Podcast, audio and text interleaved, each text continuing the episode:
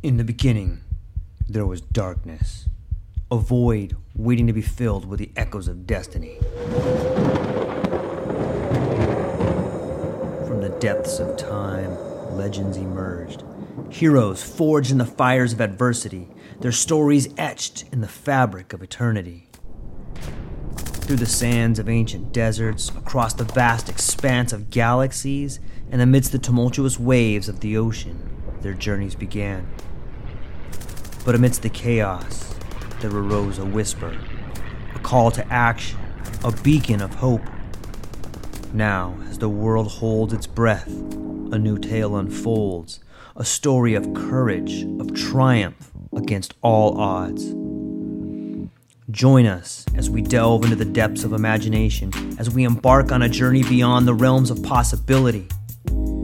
For in every tale lies a lesson, in every legend, a truth waiting to be discovered.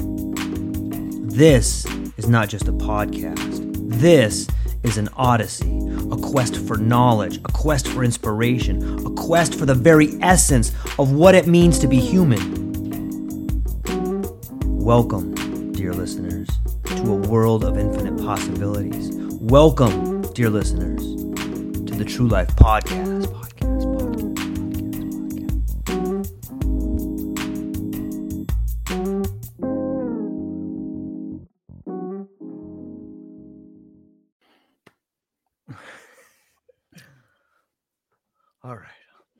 Ladies and gentlemen, welcome back to the True Life Podcast. I hope everybody's having a beautiful day. I hope that a little miracle is about to happen in your life. I once heard a quote that said, The miracle happens right before you're about to give up. I love that little quote there. It kind of brings me a little bit of joy when times are tough. I have an incredible interview for you today, an incredible conversation with an incredible guest who's written a book that looks something like this right here. Actually, it looks exactly like this right here. The one and only Shannon Duncan. He's an artist, an author, an entrepreneur. You may be familiar with his landmark book, Present Moment Awareness, or perhaps you're listening or watching this particular conversation because of his newest book, Coming Full Circle Healing Trauma Using Psychedelics. Some people are referring to him as the Jack Kerouac of our time. He is the Michael Pollan of the Generation X. Um, Shannon Duncan, I'm so excited you're here today. How you feeling today, my friend? I'm good. I'm good. It's a great day, and I'm excited to be here. Excited to talk to you. So, yeah. Yeah, me too. It's you know, there's a question that's burning in everybody's mind. And after after reading your book, you know, the covers, the inside, I think everybody wants to know what do you consider to be a fast motorcycle? That's a great question. Um, you know, man, I have this Italian sport bike. It's an Aprilia Tuono, and that Mm. that is probably 50% more power than I should ever have any business riding on. And it's I consider that to be a fast motorcycle. I Okay. that thing that just it's got this big V4 engine in it, so it's got this Italian sport bike rumble, and it's just this visceral, amazing experience to ride it. And I scare the crap out of myself on that thing pretty regular, so it's fun. That's classic. My nephew is named after Valentino, the famous Oh, yeah. motorcycle rider who's just getting all nuts and stuff like that. So uh my dad used to race professional uh flat track, you know, so you got the big steel boot and they're coming, Oh, whoa, getting all nuts Looks like like a lot that. of fun. Yeah. Yeah, yeah. So when, when I read that about him, I'm like, oh, this guy just gets it, man. It's, it's pretty cool. yeah. I want to start off with this quote, and just I just want to I want to read this quote to you, and then Mhm. kind of get your feedback to what you think about it. It's one of my favorite philosophers, Alfred North Whitehead, and the quote is: "Mysticism leads us to try to create out of the mystical experience something that will save it, or at least save the memory of it. Mysticism, clarification, action. What do you think about that?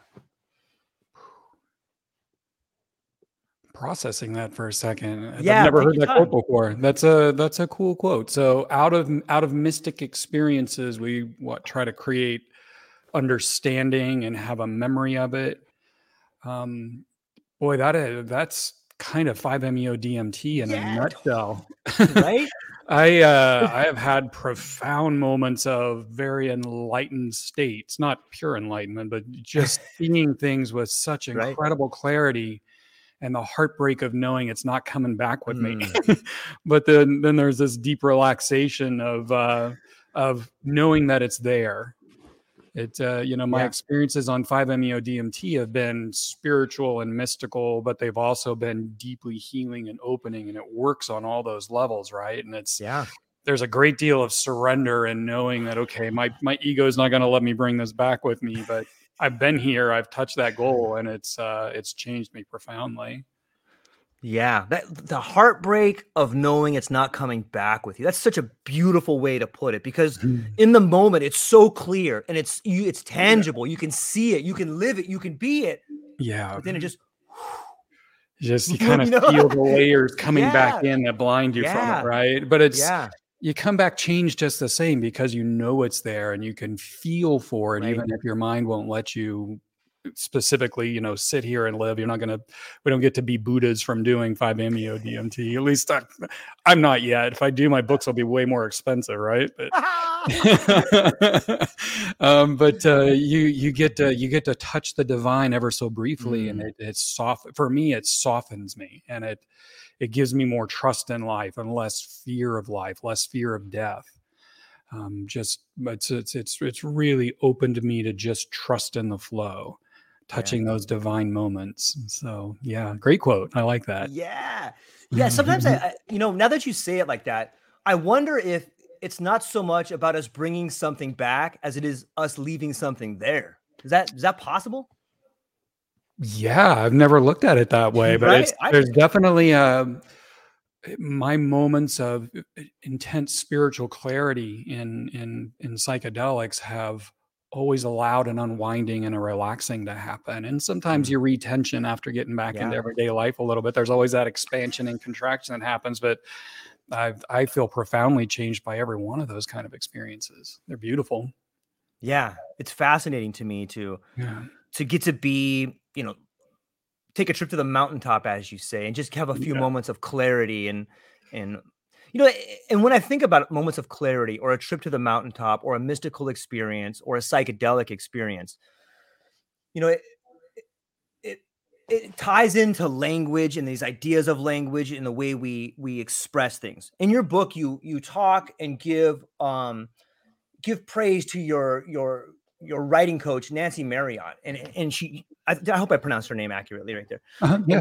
And and in doing so, in writing the books that you've written, and in conjunction with the psychedelic experience, how do you think that language shapes your relationship with your with the mystical experience? Well, you know, as we all know, putting a mystical experience into words reduces it, right? It's Totally. that it's that whole Yep. finger pointing at the moon thing, and it's yeah, you know you don't want to config- confuse the finger for the mo- for the moon that it's pointing at, but it's you know you do your best to put into words so you can share for somebody else, and maybe that'll inspire them to go see for themselves. Um, yeah, yeah, yeah. Nancy was a Nancy was a great writing coach. Um, you know, more than anything, she helped me to see that I can write for myself. I, I Mm. contacted her for coming full circle because I knew I could write the technical stuff. I've done a lot of that kind of writing, but it was the the personal narrative. I was concerned. Gosh, I don't know how to do that, but. Honestly, most of the time she was just saying, "Yeah, you're doing great. Keep going." And that's the cheerleading I need to have needed to have faith in myself you know she had some great pointers um, anybody that's you know wanting to write and needing a little help i highly recommend her um, but um, yeah it was a beautiful experience a trying experience a challenging experience writing that book but a beautiful experience just the same yeah, kind of psychedelic in its own nature. Trying to put your life and your idea and the thesis into words is is sort of having to have that experience too, because you kind of got to sit outside yourself for a little bit, and you know, it's almost like something writes through you at times.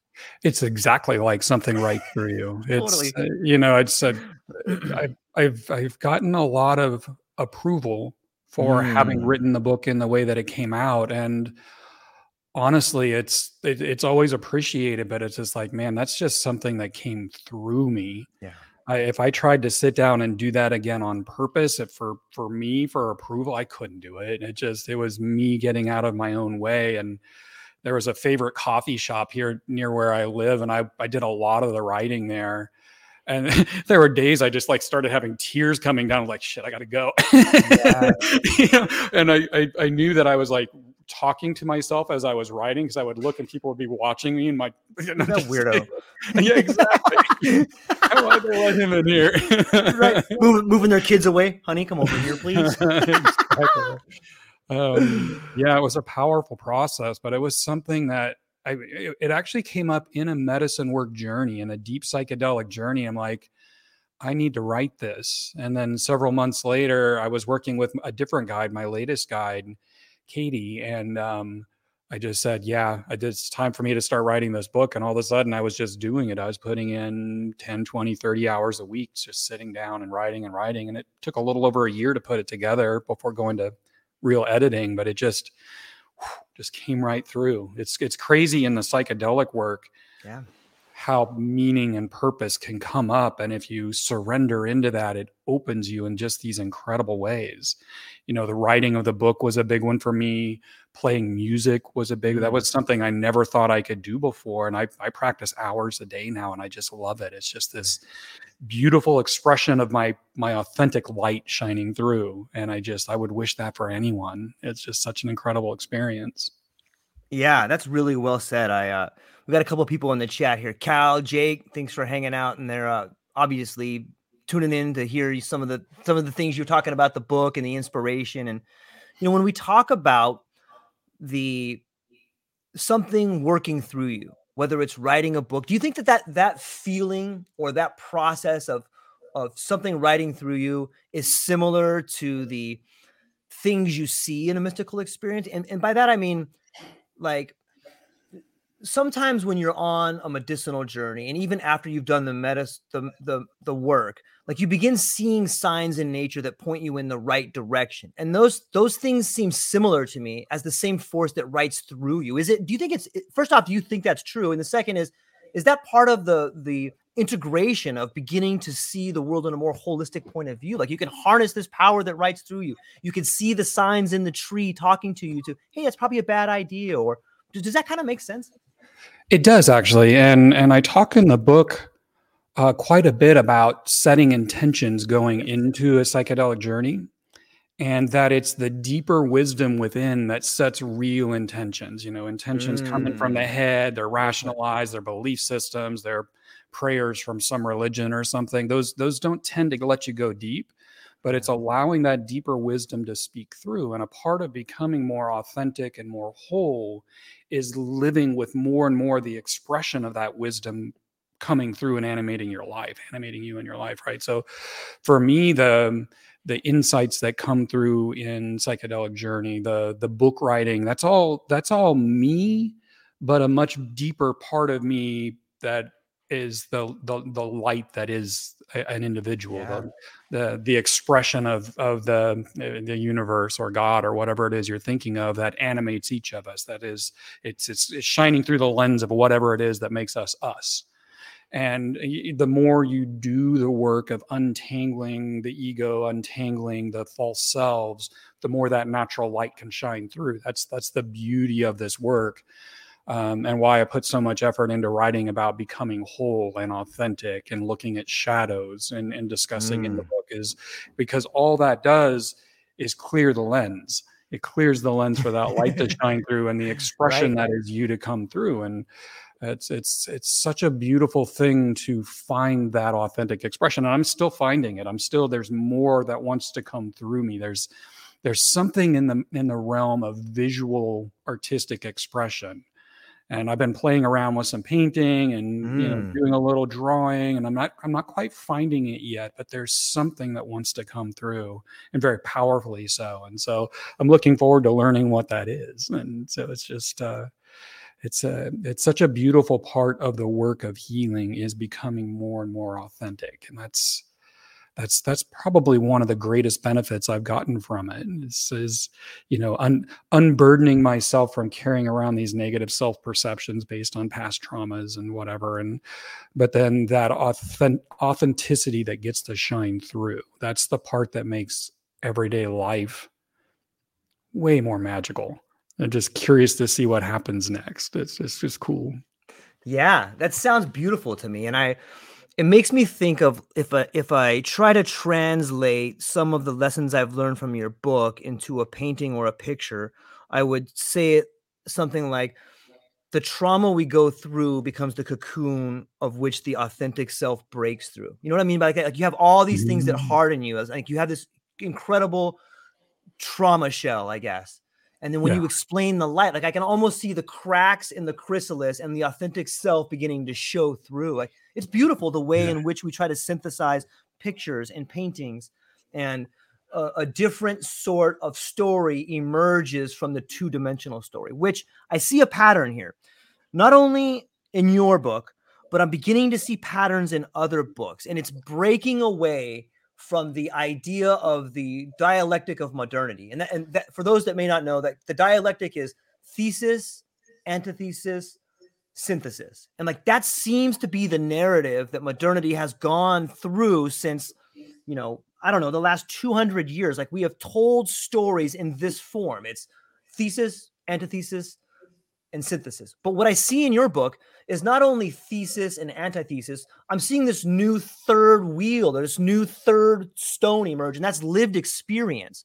So you yeah. have a you have an antithesis, you have a thesis, antithesis, but then you you mix in this lived experience, and then comes the synthesis. And I think that there's I, I, it gives me goosebumps because I think that that's similar to like a mystical trip where you know you you have your story, then you have this different thing, you have this antithesis, but in a mystical experience, you're able to get like this glimpse from the mountaintop. Like you have a third perspective, a lived experience. Is that something that you that you were conscious of when you were writing it? Were you trying to create another part of a story when you wrote this book? was I trying to create another part of a story? Um, when I wrote the book, I was trying to describe what it was like to rewrite the story. Okay, break you know, that down I, for me. Like I, I gotta, sure. I gotta understand that. Yeah, sure. So, you know, I had, I had lived with a narrative, both conscious and unconscious, of who I am and what I'm capable of, and you know, I, I knew I was a smart guy.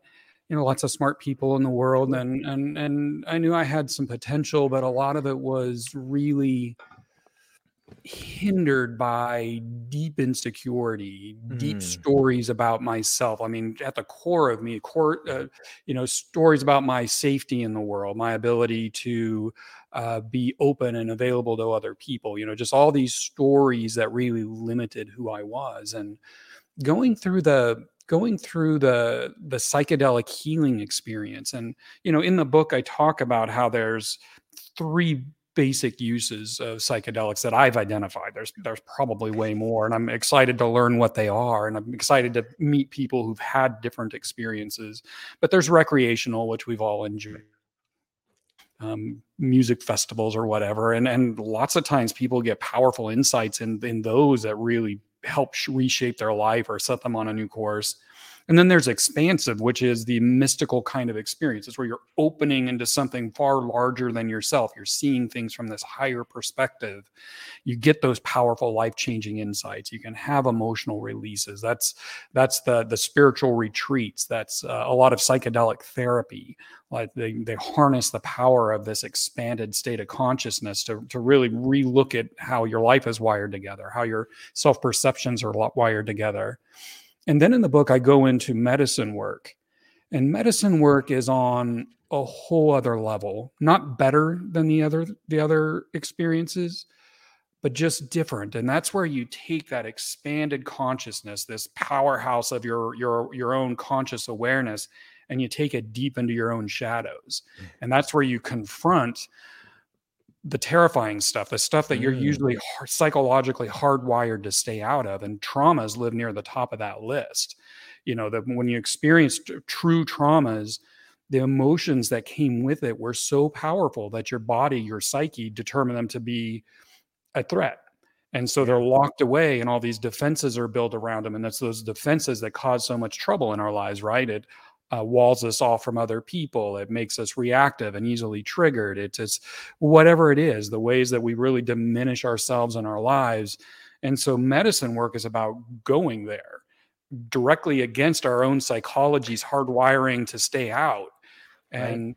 you know um, sometimes in in um, uh, in in uh, psychedelic experiences people have what they call bad trips but really my experience has been bad trips are when this deep emotional material starts to move the body panics you go into paranoia you go into imagining scenarios anything to keep you away from the actual thing being triggered. But in medicine work that's the pay dirt we're looking for. That's your gateway to go in. And when you've got a qualified good guide with you and you've got the right mindset going into it, you just breathe through those intense feelings coming up and you allow things to unwind and for true healing to happen. And that's that's the real magic of healing trauma with psychedelics is moving out of just the expansive approach and going deep into the medicine work approach. And that's that's why I took so much time to really try to be clear about it in the book. Because even many of the um, so-called psychedelic guides that I've met have had no idea you could go deeper. They've never done it themselves. So I don't mm. know what it is they feel like they're offering to people that they're sitting for. Uh, which is why I, I, complain about them quite a bit in the book too. is you know I want I want anybody who's interested in pursuing this kind of healing to understand what they're looking for when they're looking for support, and and what to watch out for. Um, with with big giant egos and um, thin skinned uh, snowflakes being top of the list. They, you get these people that are just deeply insecure, but they get a real sense of being powerful and in control when they're acting as a psychedelic guide. And that that per- specific personality type is intensely drawn to being a psychedelic guide, and they're they're dangerous.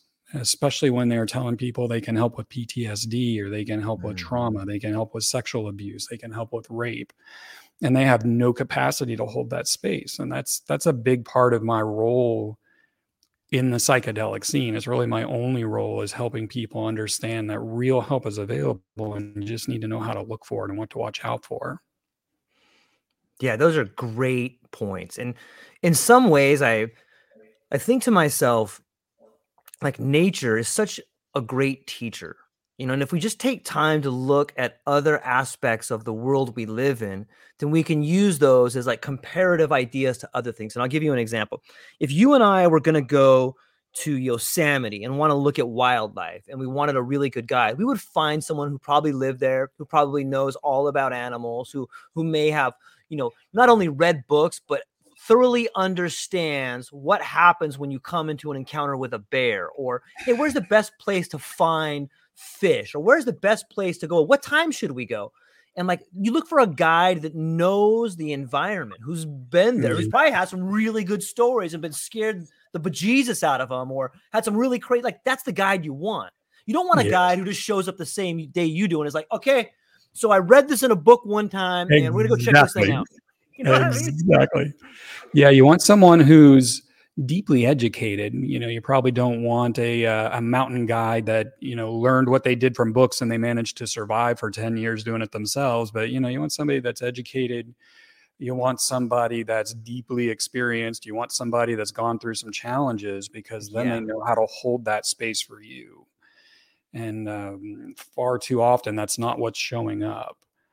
And yeah. it's it's um it's a it's a really important it's it's it's challenging for people because you meet people that offer psychedelic guide services and they have a great deal of confidence. They've got this spiritual air, they've got the whole guru shtick kind of going on usually, and um, a, a, great deal of self importance because they found their purpose in life mm-hmm. in, in offering these services. But um, in the book, I talk about the Dunning Kruger effect. Are you familiar with that? That's where smart people or, or people that aren't that smart think they're really smart.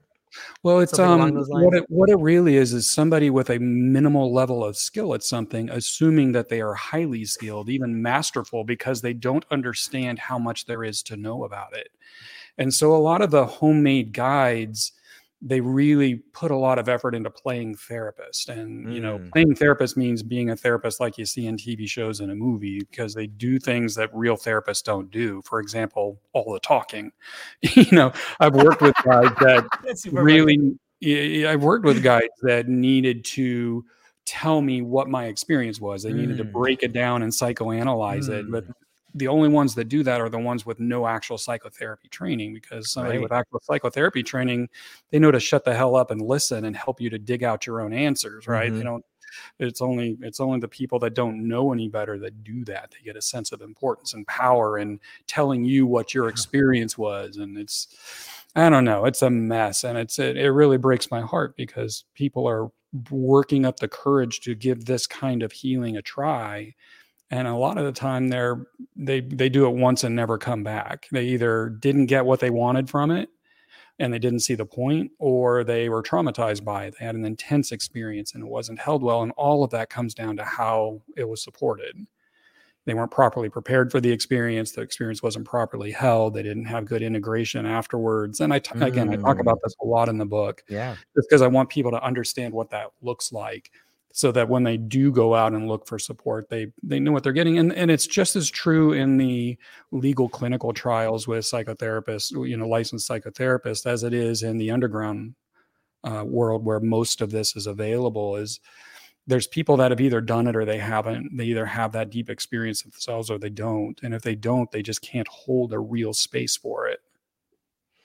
Yeah this is a you know, one thing I really have noticed lately about psychedelics, and it kind of gets back to my previous example, is that it shows you like you can see the example in psychedelics, it's happening throughout the world. If we take if we go back to the example of guides in, in integration, you know, we also see that like isn't the same problem we have with guides who are inexperienced pretending to be really good guides isn't that the same problem we have with education? Like we have teachers that have never had the lived experience, but yet they stand in front of a classroom and give people their understanding of what it is to do this thing.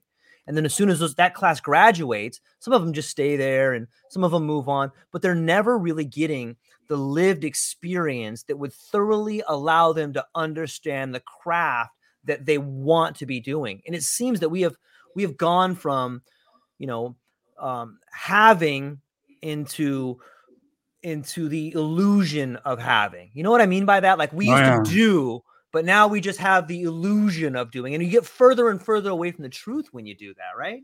It's it's true. It's um, a lot of what you see out there in the spirituality circles, and not not all, not all. It's right, um, right. But, but in spirituality circles, in self help circles, in psychedelic healing circles, especially, mm. is you get this regurgitation of stuff that sounded good when they heard it and and it's just it's just you know people hear these things and it somehow resonates with them and so they take it on as true and they start repeating it as being truth and right. they start you know using that in their therapy sessions with other people um, but they've never actually had a direct experience of it and so you know they've never actually healed in that way they've never actually it just it sounded good and a lot of times people are more interested in talking about these things and having community around these things than actually believing they can do something real with it and it's um it's the difference between speaking from what sounds good, what sounds right, what other people have said, and speaking from direct experience. And that direct experience is something that I worked really, really hard to convey in coming full circle. Is there's nothing in there that I just regurgitated because it right. sounded good. It's it was all hard won direct experience, and a lot of it is stuff that I learned, you know, decades ago, reading. Mm. Um, oh gosh, uh, Pema Chodron, "When Things Fall Apart." Um, The Developing Mind by Daniel Siegel. Oh my God, that's an incredible book. Um, Bowen Family Theory Systems, and you know, it's it's stuff that was just decades ago, but it really there there was lots that I learned and and read that also shook out and didn't resonate with me. But it's it's what I directly applied in this process of healing with psychedelics that I mm-hmm. turned around and conveyed in the book. And mm-hmm. um, and I'm I'm I'm hoping that it's deeply helpful in that way because so much of what is out there is just repeating what they've heard and it's not really helpful. It just all that does is give you a place to hide. It's a it's a a mental construct a concept a belief mm. system and so you grab onto that and you ignore the truth of what's really happening in your body. And that's where that's where the wounding stays that's where the wounding lives and that's where the healing happens. Man yeah it's beautiful in in some ways like i think that your book it, it reminds me of mythology in some ways. And, and and and what I mean by that is when I read mythology, I see a set of tools that's available to everybody. You can read mythology and you can take the lessons in there and use them as tools and then experiment with those tools in your own life. Like the there's a there's the idea of uh, King Arthur who at one point in time he's sitting around the, the round table with all the knights and all of a sudden boom this image of the holy grail appears on the table and they're like all like all the knights are there and they're like, whoa, look at this beautiful holy grail. This is a sign. None of us can eat. We must go on a quest. And so King Arthur and Sir Lancelot stand up and they're like, this is a sign that we must find the holy grail. And this is the way we're going to do it is each one of us will go into the darkest part of the forest. The one is the most scariest to us. And we will all find our own entrance into that forest. None of us will go with each other, but we will all find our own way. And when you start reading the mythology like that, you go, look, only I can blaze a trail. There's plenty of trails cut, but I must cut my own trail. And when yes. you talk about what you have done about reading those books, it's like you have found the tools. And now you have written a story about how you found the tools and you applied them in your life. And in some ways, it's that beautiful rotation of mythology that you're giving back to other people. Because I think that there are lessons in your book that people can take and use as tools too. But that, that only comes from doing that work. That comes from finding the tool, figuring out, hey, this fits over here. Ah, damn it, that doesn't fit. It fits over here. You know, like, yeah. like, uh, one of the funniest, like your book is chock full of humor too, because it's so vulnerable. And like, I remember you in one of the in one of the stories you tell about you and a young lady, and and you you are the guide in this one, and you're like, listen, I'm gonna I'm gonna show you this experience. It's gonna be beautiful and then you go in to tell how that whole thing falls apart, man. Like that's so funny to me. Thank you for doing it. You know, I I, yeah. I, I, don't want to I don't want to ruin the book for anybody. Right? No, you wouldn't ruin the out. book. Yeah, you can share a little that, bit of that story then. Yeah, then in that in that section, I was talking about once you start using psychedelics for deep healing, and you're giving right. permission for old pains to surface, that trying to use them recreationally um, can be problematic and uh, I had, I was seeing this woman briefly because of this because of this scenario, and she wanted to know what it was like, and so we did some MDMA together, and that was a beautiful day. That's a really safe sure. one. And then the next time she visited, she wanted to try mushrooms, and we did it. And her initial fear, uh, you know, because when somebody's new to mushrooms, you can have some fear as it's coming yeah. up, and her initial fear just triggered something deep in me. And I spent the rest of the trip just holding on by my fingernails. And she heard me purging. She saw me laying there with my legs kicking. And, and in the book, I use the term she got to see how the sausage gets made with, with um, medicine work, right? You know, stuff that's just normal in a medicine work session would be really troubling to somebody, their first trip on mushrooms, to see somebody else going through. And it just, oh, it was so humbling, and I'm still really embarrassed by the whole thing. She and I have laughed about it since then, but um, it it's so honest though. It was just this. I just, I just wanted people to understand that once you invite in deep healing with psychedelics, they're going to use that opportunity. So if you're doing this deep cathartic work, and then you try to take some mushrooms and go to a concert, you might be in for an interesting experience, and you just need to be aware that deep stuff can move even outside of the guided stuff once you invite it once you start allowing it out. And that's that was kind of the lesson of that chapter was be mindful. Yeah it's it's so meta like when i think about that story and integration like mm-hmm. it's integration on so many levels because you have to integrate like what's happening to me there? Then you have to integrate the fact that you did it in some in front of somebody and then you have to integrate the fact of like okay i did it in front of this person that i kind of like they probably think i'm crazy and i gave it to them. Like, like there's just so it's so meta it's just just layers and layers right? Yeah. yeah there was a lot to process with that but mostly i learned all right, until I get past right. the intense, fearful stuff that's coming up in my psychedelic healing sessions, I should probably not do psychedelics recreationally. And so I took, took quite a bit of time off until I felt much more comfortable that there weren't more surprises waiting to come out. And, you know, once I got kind of to the core of things and it's all housekeeping and healing and maintenance, now, now I can do um, I can do recreational experiences, but I'm very selective in doing so. Yeah.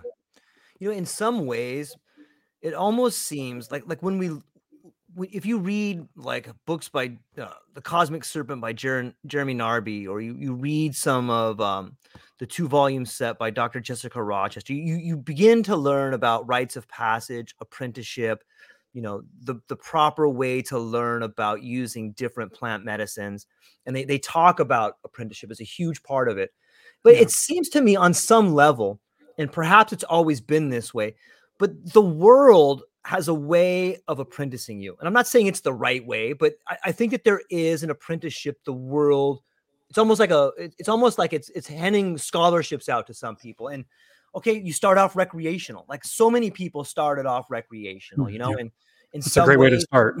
Yeah, like hmm. hey, I'm gonna I'm gonna go see I'm gonna go to Balboa Park and check out the Laser Floyd show. You know yeah. what I mean? Or yeah.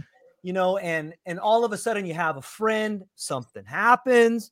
You may maybe the thing that happens is afterwards you guys are finishing off your eighth together and you're smoking some weed and you're just all of a sudden things start making sense, you know, and you're like, wow, that was interesting. But it does seem in some way like there is this natural apprenticeship that happens and you get more and more challenges. You get more and more trauma coming up. And if if you graduate through it all, the next thing you know, you're you're writing a book that's a bestseller.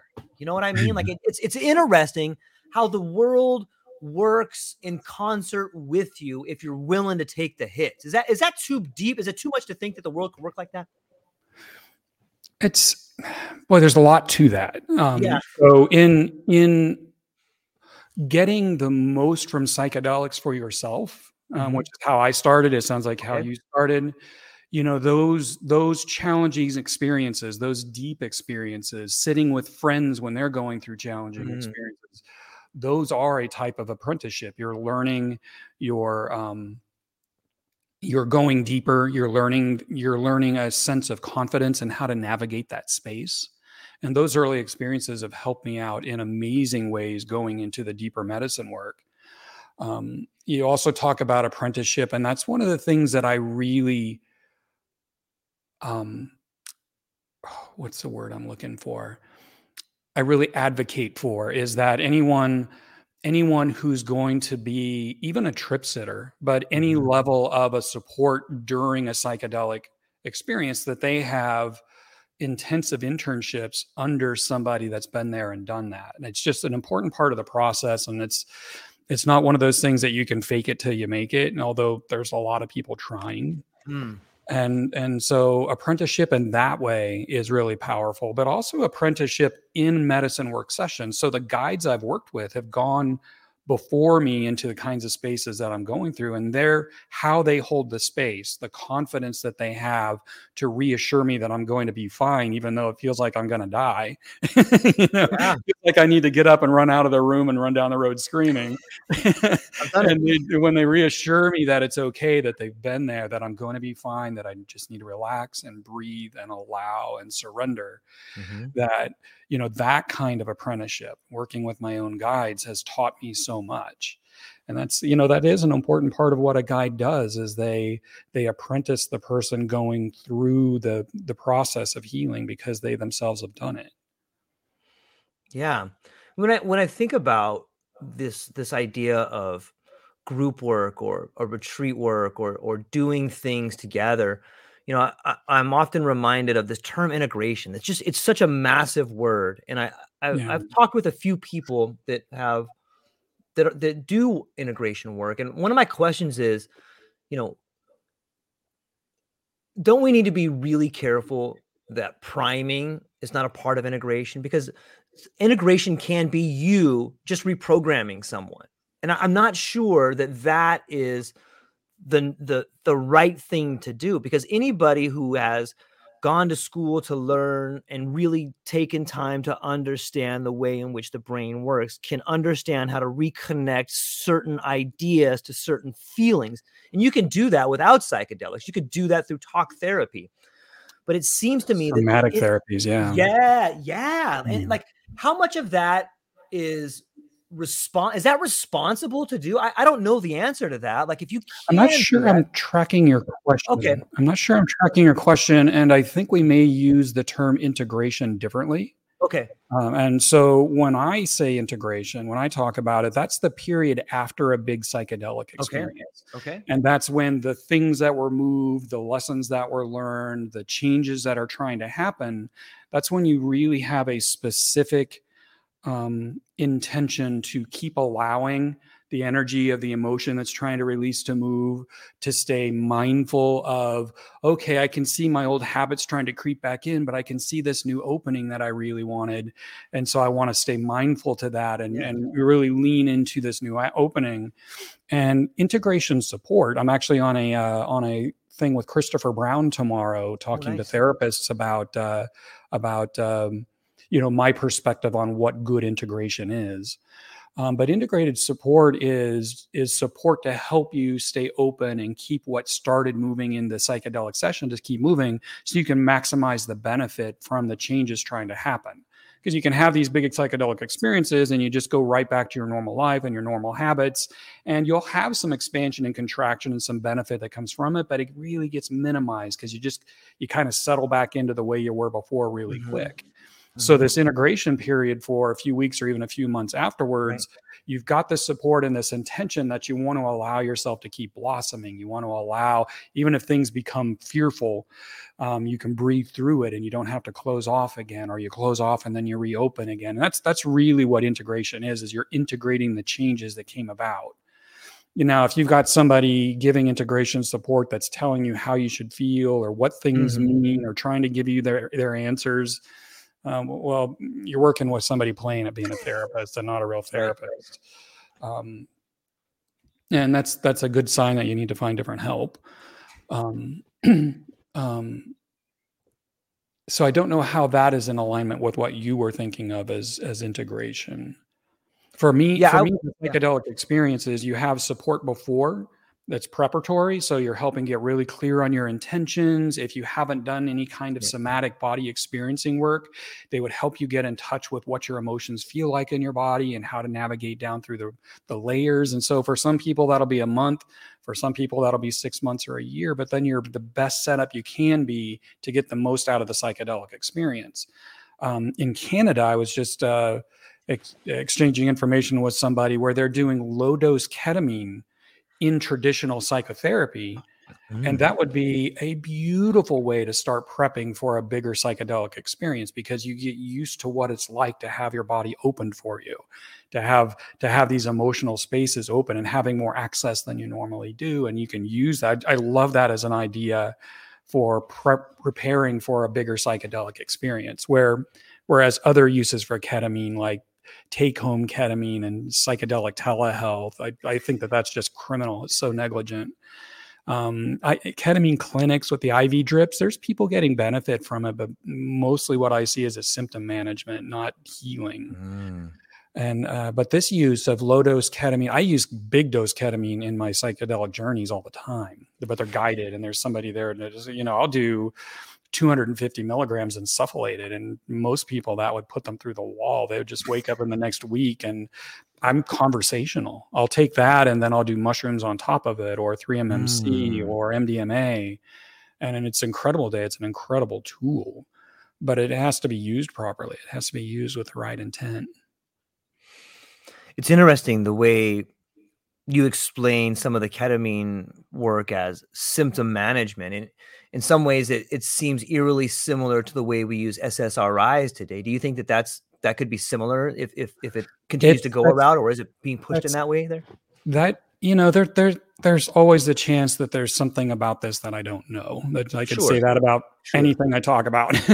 but my experience has been, um, you know, microdosing mushrooms, low dose ketamine it's symptom mm. management and it might be that that's all somebody is ready for and if that's yeah. the case then yeah, I would I would personally lean towards microdosing mushrooms instead or LSD, um, mm. just because ketamine becomes can become psychedic psych psychologically addictive, and it it'll start calling your name in really sneaky ways. I mean, I use it once a monthish, Mm-hmm. And even even just with that, I'll have an evening where I may be a little bored or I'm a little anxious and I don't feel like practicing piano anymore. And my brain will, go, well, we could do some ketamine, maybe watch a movie.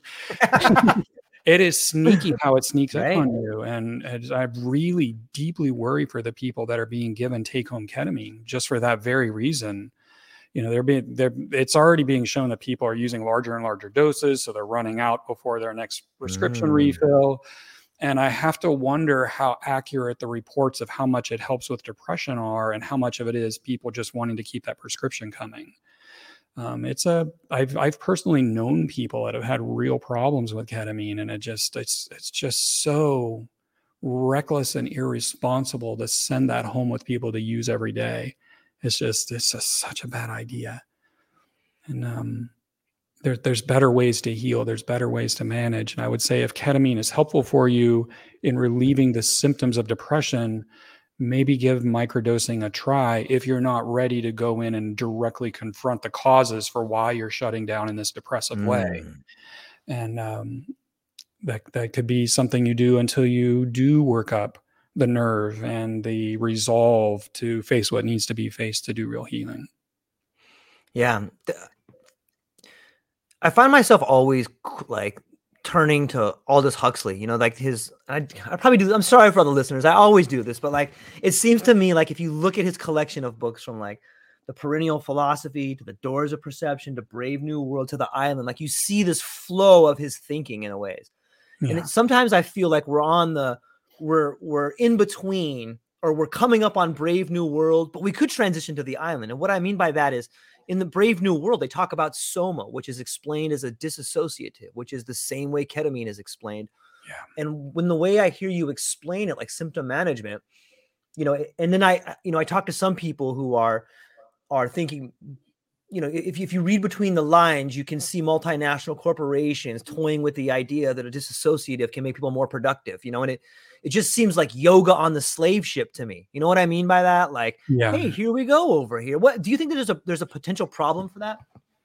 Um, I think that there's a potential problem with a great deal of what's happening in the psychedelic mm, renaissance because okay. it's also a psychedelic gold rush and you know things like things like uh, 5-meo DMT they're coming up with uh, with uh, patents for versions of 5-MeO-DMT when a massively, unbelievably powerful version exists for free. yeah. We already know that recipe. We already know how to make synthetic 5-MeO-DMT and properly administered. There's nothing more powerful that I know of on earth for opening a person's psychology and letting it be expressed and examined and healed. Um, the psychedelic gold rush is also pushing these take home ketamine clinics um, that are you know claiming to heal people and but it's you know it's just the same model as ssris right mm. it's you give somebody something that's not really going to heal them but they need to keep coming back for it and when you add in a whether they're consciously allowing themselves to be aware of it or not these companies are also addicting people and i i really believe there's going to come a day when they are viewed very similar to the pill doctors that were handing out opioids mm. like candy it's going to create a mm. whole new wave of people with some serious problems, especially when the government comes in and says, "Yeah, this was a bad idea. You can't do that anymore." Now all of a sudden they're, you know, trying to score ketamine off the street instead. Mm. It's, just, it's, just going to be. It, it's a problem, and there's better ways to go about things. There's more responsible ways to go about things. Yeah, it's interesting. I was talking with a young lady yesterday. Uh, Lubov, who's a big fan of yours, by the way. She's like, "You're talking to Shannon tomorrow." Oh man, she's all oh, stoked. Nice. So shout out to her. Um, and she had mentioned something that I thought was interesting. She had said some. She had mentioned a lot of things I thought was interesting. She's a very interesting person. However, one part of the conversation that we had was about the psychedelic business ventures that are happening and how a lot of them seem to be failing. And she had mm-hmm. mentioned like, hmm maybe that's a sign that the world we're moving into is going to either destroy the industry or it's changing the industry or maybe it's a sign that these particular medicines can't be uh, commercialized in that way. And the example i gave back to her if we take cannabis for example like it was it was fast tracked and there was all these things that happened but if you look at the price of of cannabis now it's just rock bottom you know and, and maybe that's what's happening. Maybe it's like these particular medicines are finding a way to show us you, you can't use medicine in these models that we have. You know what? I, does that kind of make sense? Like you're seeing the models fail, kind of. It's something that I complain about pretty regularly on uh, on LinkedIn. I talk about uh, people who are unqualified and, and holding these spaces for one, because there's a there's there's a rush for people you know, there were there was a mm. time when you know people were super fired up about CrossFit. You know, they went to a right. CrossFit gym and all of a sudden they had deltoids and muscles they never had in their whole life. So, so they mortgaged their home and they opened their own CrossFit gym, but they had no background in exercise physiology. They had no understanding. And here their workout of the days were ripping people's shoulders out of their sockets and snapping spines. And, you know, it's just it's it's it's kind of that thing happening. But there's also this this rush to capitalize on psychedelics mm-hmm. that is radically diminishing the efficacy of them. a lot of what's showing up in clinical trials, these these therapists are either so unaware of how psychedelic healing actually works because they've never actually done it. Maybe they maybe they dropped acid in college and they think that's what it is, and that's not what it is. Um, they think that big insights are what does the healing, and that's not what does the healing. Um, or they're um, so they're they're either unqualified or their their hands are so tied that they can't be effective in the clinical trial models. I mean, a lot of times you're mm. like in a zero gravity chair or a recliner, or you're laying on a sofa and you got on eye shades, you got on yep. headphones, but you're in a professional office, so you can't scream or yell or cry really loud. You know what I mean? You can't you can't give expression to the emotional release that needs to be because a lot of times it's in movement. So you, you can't be on a sofa, you need to be on a floor. And music is really helpful for shaking shaping experiences but if you're wearing headphones one they're distracting and two if you start moving around you knock them loose you need you need to be in a place where you can play the music pretty loud mm-hmm. if it mm-hmm. needs to be loud um, but that you're not going to disturb neighbors but you also need a place where you can have permission to be loud yourself I mean, I've been screaming, I yell, I'm whatever wants to come through, profanities, whatever. And if I were in a therapist office knowing that other people are on the other sides of the walls, internally I would hold that in because it wouldn't yeah. feel safe to me. You have to be in a place where you can allow the expression to be whatever it needs to be. And most of the legally sanctioned clinical trial facilities don't have that.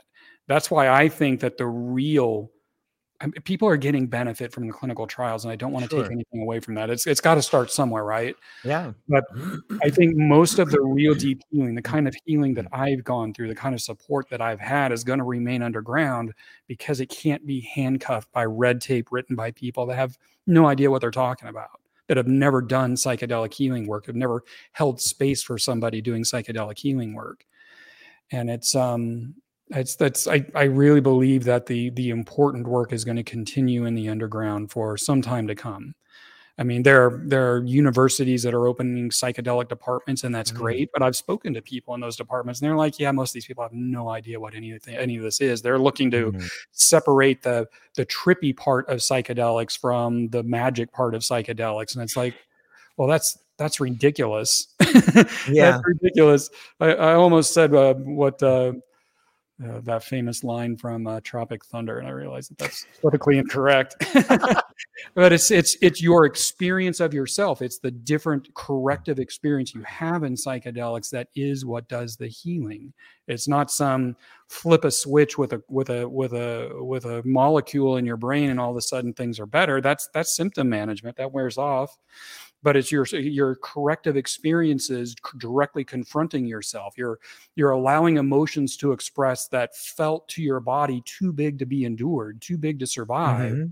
But now you're in this safe place where you can let them out and you survive them. So now you have a new experience of them and your psychology around it changes. That's where your the defenses you've always had to keep you out of there become less and less necessary and they start just evaporating over time all by themselves. That's that's the magic of working in this way and that seems to be lost in a lot of what's happening in the psychedelic gold rush.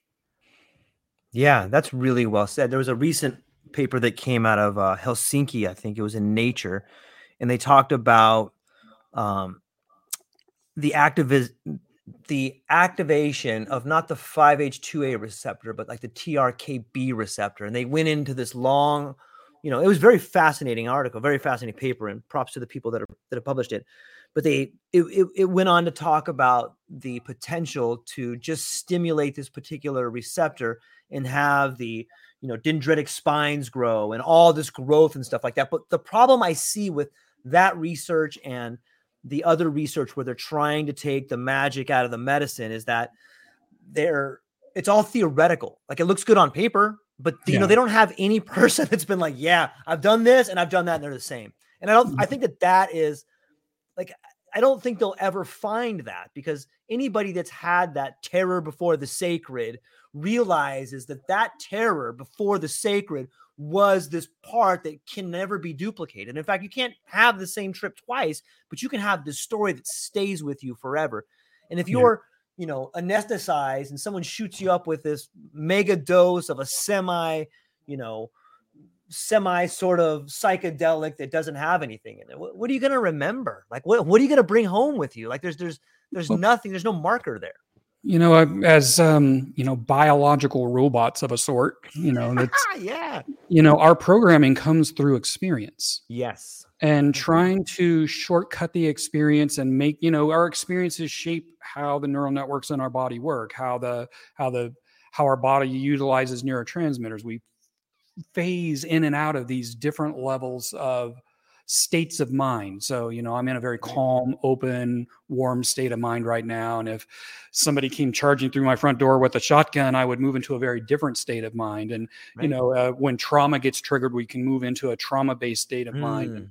And it's our experiences that shaped those states of mind, but it's also our experiences that change them. We reprogram through corrective experiences uh, different experiences, having a having an experience that shows us that life is different than how this programming told us it was, and that's that's the magic of healing. With what's well, you can do it in therapy. People do it all the time in therapy, especially with like somatic body experiencing, mm-hmm. EMDR, Hakomi, these direct experiential experiential tying your mind and body together kind of therapies can help invoke that but then sometimes you you're so heavily defended you can't get in there and that's where psychedelics really shine properly held when you're properly supported when you're properly prepared and supported also in integration after you can make miraculous changes to your own networking to your own programming and that's that's the beauty of it and that's what i really tried to share in coming full circle is just yeah. showing my process of how this evolution changes and still continues it, it's really incredible I uh, one of the things I shared in the book is at one point I just you know I, I, wanted musical expression, but I had this desire to sing that just kept coming up in sessions again and again. And so I went and I had an experience with a singing coach of him showing me, yeah, you've got a great ear. You can match pitch just fine. We just need to teach you how to and strengthen these muscles and how to use them so you can get consistent airflow and stay in resonance, right? And so my ability to sing while I'm, I'm not going to be on American Idol anytime soon. I'm not going to win any awards. My, my grandson likes it just fine. We sing Encanto mm. songs together all the time, but um, uh, um, you know, I, have had moments of where I'm open to this idea that hey, I can sing, and when I show up in in in my uh, my singing lessons, my voice is open, I'm comfortable, things are getting better. And then I have moments where the old side of mine comes in. It's like, God, I can't sing. And then it's choked off and my jaw's super tight and it doesn't allow it to happen. Same person, same biology, just different states of mind. And it's, it's, that's, that's the beauty of, that's the beauty of this kind of work is you can reprogram those states of mind. And I, I just don't think it can be shortcutted. I don't think somebody could, you know, hit my brain with magnetic frequencies and make me comfortable singing Mm. You know what I mean? It was the experience of it. It was the experience of allowing myself the possibility through psychedelic work and then the corrective experiences of going and doing it and seeing myself improving over time. That's that's the beauty. That's that's how we get reprogrammed. Yeah. I um I don't know there's some pretty powerful magnets out there. I haven't read all the research, and from what I hmm. read, some of the ideas with magnetic therapy seem to be kind of out there. And I've spoken to some people who have who have bought all the equipment and are super disappointed with like all the the, the magnetic resonancing, you know. And then other people yeah. that I've, I've, spoken to are like, "This is this. But it, it's interesting to think about the different states of mind, and I guess if I shift gears for a moment here, yeah. it seems that in the world of psychedelics that there's a lot of talk about fragility and there's a lot of talk about wounds and trauma. Do you ever think we run the risk of like fetishizing fragility or weaponizing trauma? Yes. And I see it happening in the world to a degree. Mm-hmm. Um, it's one of the things that allows, in my experience, I, I, yeah. I, always speak like I'm an expert, but I'm always just speaking from experience, right? And so I could have an mm-hmm. experience tomorrow that changes my mind completely, sure. and I'm open to that. Uh, but my experience is there's a lot of people heavily identified with the idea of being traumatized. It's a part of their identity. Yeah.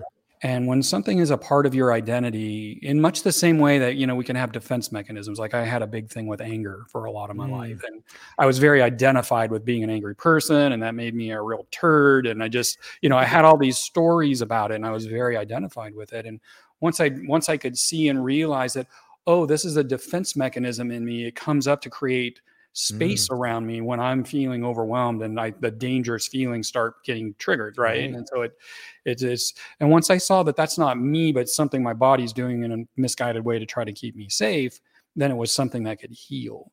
And so a problem with trauma identity is mm. that then that's you that has to change and all sorts of survival mechanisms come into play and th- things just can't move or heal when you're identified with them it's the same way, it's, but it's the same. It's with spirituality. It's the same with notions of enlightenment. It's right. once your ego identified with these things, nothing real can happen anymore. It's, it just becomes another facade to to have to upkeep.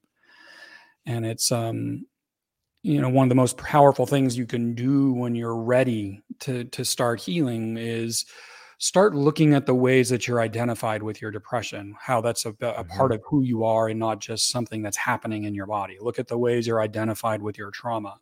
Um, I also think that trauma is it's it's not for me to say who has trauma and who doesn't, but my experience in watching the outside world and meeting a lot of people is sometimes painful situations are being called trauma when they're painful situations and that doesn't mm-hmm. detract from their importance and their need for healing but it it kind of makes it something to hold on to and again identify with instead of you know uh, like like PTSD mm. for real PTSD that that's usually got some level of existential terror of death involved it's got some it's an existential crisis too powerful to be endured and so the body locks that shit down right it's yeah. it, it's locked down and put away right and that's why it's so hard to treat and why psychedelics like mdma are so powerful in helping to treat it it gives access but you know lots of things are being identified as ptsd that probably aren't but there's still emotional wounds that need help healing and that doesn't detract from them but it's just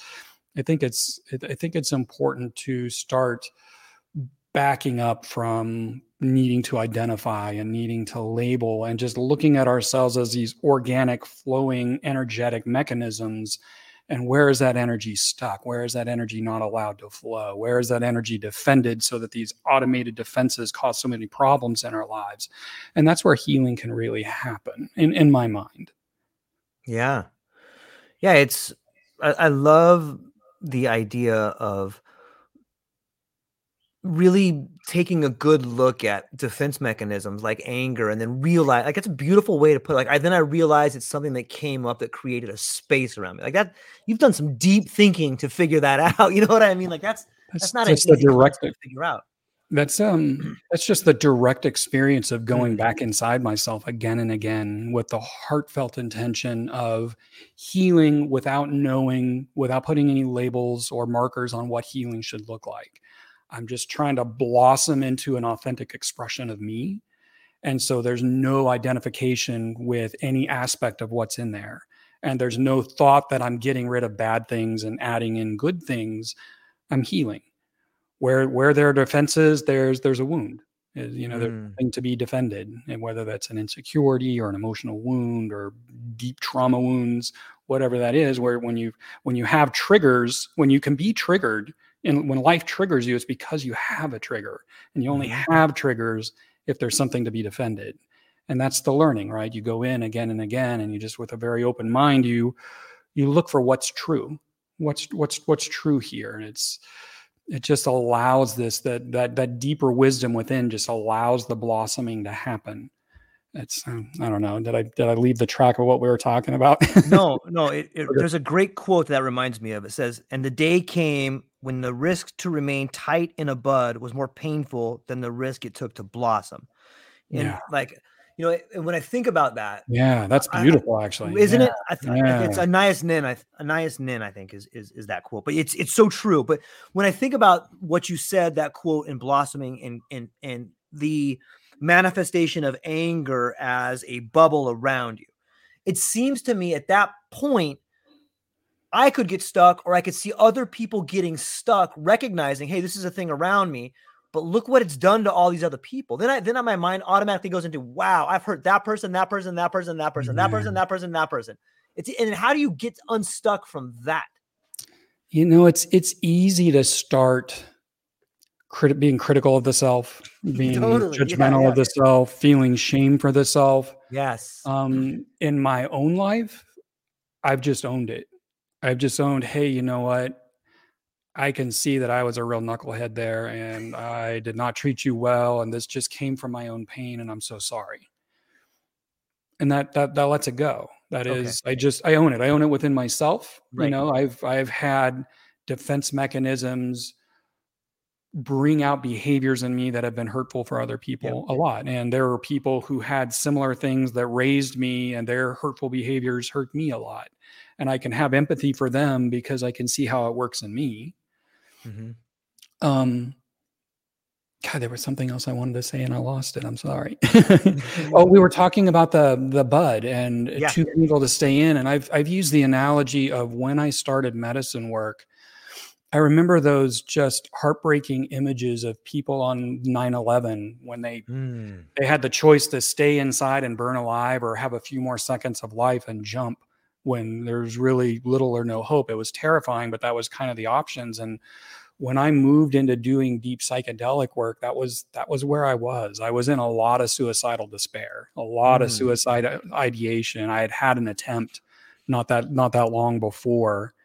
Um, and it was just luck. It was just grace that you know all those pills I took on a half a bottle of whiskey didn't kill me, but instead I woke up and something in me decided to live. And and it wasn't too long after that that I was introduced to my first guided psychedelic s- session with 5-MeO DMT, which I talk about in the book, and it it gave me hope. It was that was me jumping out of that window, and it's Yeah. just like I don't know if this is going to help, but it's I can't stay where I am anymore. And so I made that mm. leap and I made that choice. I set the intention that heal or bust, right? And it was it was again grace that I I was matched with a guide well not perfect and certainly not entirely qualified to hold the space for trauma. I didn't understand when I started with him the depth of the trauma that I had. And in fact, when he talked about trauma, I'm like, "You think I have trauma?" I just didn't know. I, I know I'm screwed up, but uh, Like what? He's like, yeah. Um, but it, you know, it was when I started that process, and it was a painful process to move into, but Yeah. nothing compared to the process of staying in the bud that I was in of Mm. you know deep self doubt, deep pain, deep isolation. Um, yeah, that was just such a beautiful quote. I'm surprised I've never heard it before. Yeah, it's it's I think it resonates with so many people because I think we're all in that bud. And and, and there does come a time when the pain is okay, you gotta change. Yeah, And and and it's so bittersweet too, because all you need and, it, and it, it's sort of the dark humor of psychedelics when I think about it like this. Like all you need is just that beginning. Because once you start, can't go back. You know what I mean? It's like once you start Yeah. moving forward, like, okay, I don't want to do this anymore. And like psychedelics, like, too late. You already started. You're gonna follow this thing through. You're gonna have to ride it out, brother. Well, that- that's one of the problems I'm seeing with the psychedelic gold rush and all these people rushing out to being guides is there are a lot of people that are having one experience and not going back. And that's either Mm. because they didn't get what they needed out of it and they didn't understand it or they were terrified by it. And all of that comes back to how it was held, how they were prepared beforehand, the support they got after, the support they had during. Um, and another another problem with the psychedelic gold rush is it's pushing this narrative. It's one of those things that sounds great, and so it's just kind of through the telephone game evolved over time Right, that right. psychedelics are a magic bullet that you can go do this and you're going to be fixed. And you know, people do get big releases or big shifts in perspective on a single dose of psychedelics, but for healing trauma, I have never one time met anybody that's done it in in the magic bullet fashion mm. and that really sets people up for failure and then there was it was that messaging going around that really pushed me to start working on coming full circles because i wanted people to have a realistic idea at least for me mm-hmm. what this really took what this really looked like um, because if i had if i had gone to a psychedelic experience in the despair that i was in um, thinking that it was going to be a magic bullet and it was going to fix me i would have been deeply disappointed and I would have I don't know that I would have continued and I would have yeah, it's just yeah, there's just there's there's so much there, there's just too many people setting themselves up as experts that have no idea what they're talking about. They're just they're just rehashing the same old the same old propaganda that everybody in the psychedelic scene wants to put out there is these can heal you. It's gonna and it's evolved into it's magical, it's peaceful, it's beautiful. Here, come do this, do mushrooms in a yurt in Ecuador, and you're gonna feel all better. And it's um it's just not how it works. You can have powerful experiences in groups, but if you're if you're genuinely working with treatment resistant trauma, you need one-on-one help. And you need it to be safely supported in a in a proper environment. Yeah, it makes me think of Dennis Walker, the micropreneur who's been putting out some fantastic videos like just talking he's so funny. Shout out to Dennis, man. We love you. Uh you know what do you think about when I think about the psychedelic gold rush? I have some reservations about people getting diplomas from certain schools. It's like on, on one level, I look at it and I'm like, well, at least they're trying to train people. But then when I see people graduating with a a diploma and then they go to a retreat and the retreat is like the McDonald's of transformation. You know what I mean by that? You come mm. down, you can get the number 1 package, the number 2 package. On the way mm. out, you get a, an integration and a large Dr Pepper. And it's 4 days or 5 days or 6 days. You know, is is that like the beginning of an industry standard? Is that the gold rush or what do you think about that whole system? Um you know, my um my hope for my own voice at the table and other mm-hmm. people that understand sure. this to the level that I do um, will outshine that. But that it is that kind of thinking that makes me think that the real help's going to remain underground for a very long right. time. There, there are people that have never done this. They're just seizing on an opportunity, or you know they've had some big expansive experiences at Burning Man or whatever, and and so they think they know what's going on it happens all the time. You know, people go and have they'll go to Burning Man and have a big experience on 5-MeO DMT because there are camps that offer those. Uh, I'm not sure that I agree with that, but there are camps that offer those, and they're like, "Oh my God, I need to share this with the world." And part sure. of sharing that with the world is them offering the service, and it's they don't have the depth of experience they don't have the depth of experience working with trauma they don't have the depth of experience understanding psychological principles but somehow they're qualified to go and offer this because they they lump it under spirituality they lump it under shamanism the people labeling mm. themselves as shaman. Yeah. Oh dear god save us from them, right? it's just it's just so ridiculous. It's, you're not a shaman. Shaman come from long lineages and decades of apprenticeship and deep understanding of their own psychology and and how energy moves in the universe and in the human animal. And they don't have any of that. They just they want to grow their hair out and have a beard and call themselves shaman. Mm. It just it's just mm. ridiculous. it's, it's so funny. It's it, it would be funny if it, people weren't genuinely getting hurt either getting hurt mm. from withheld experiences or from missing their opportunity to heal.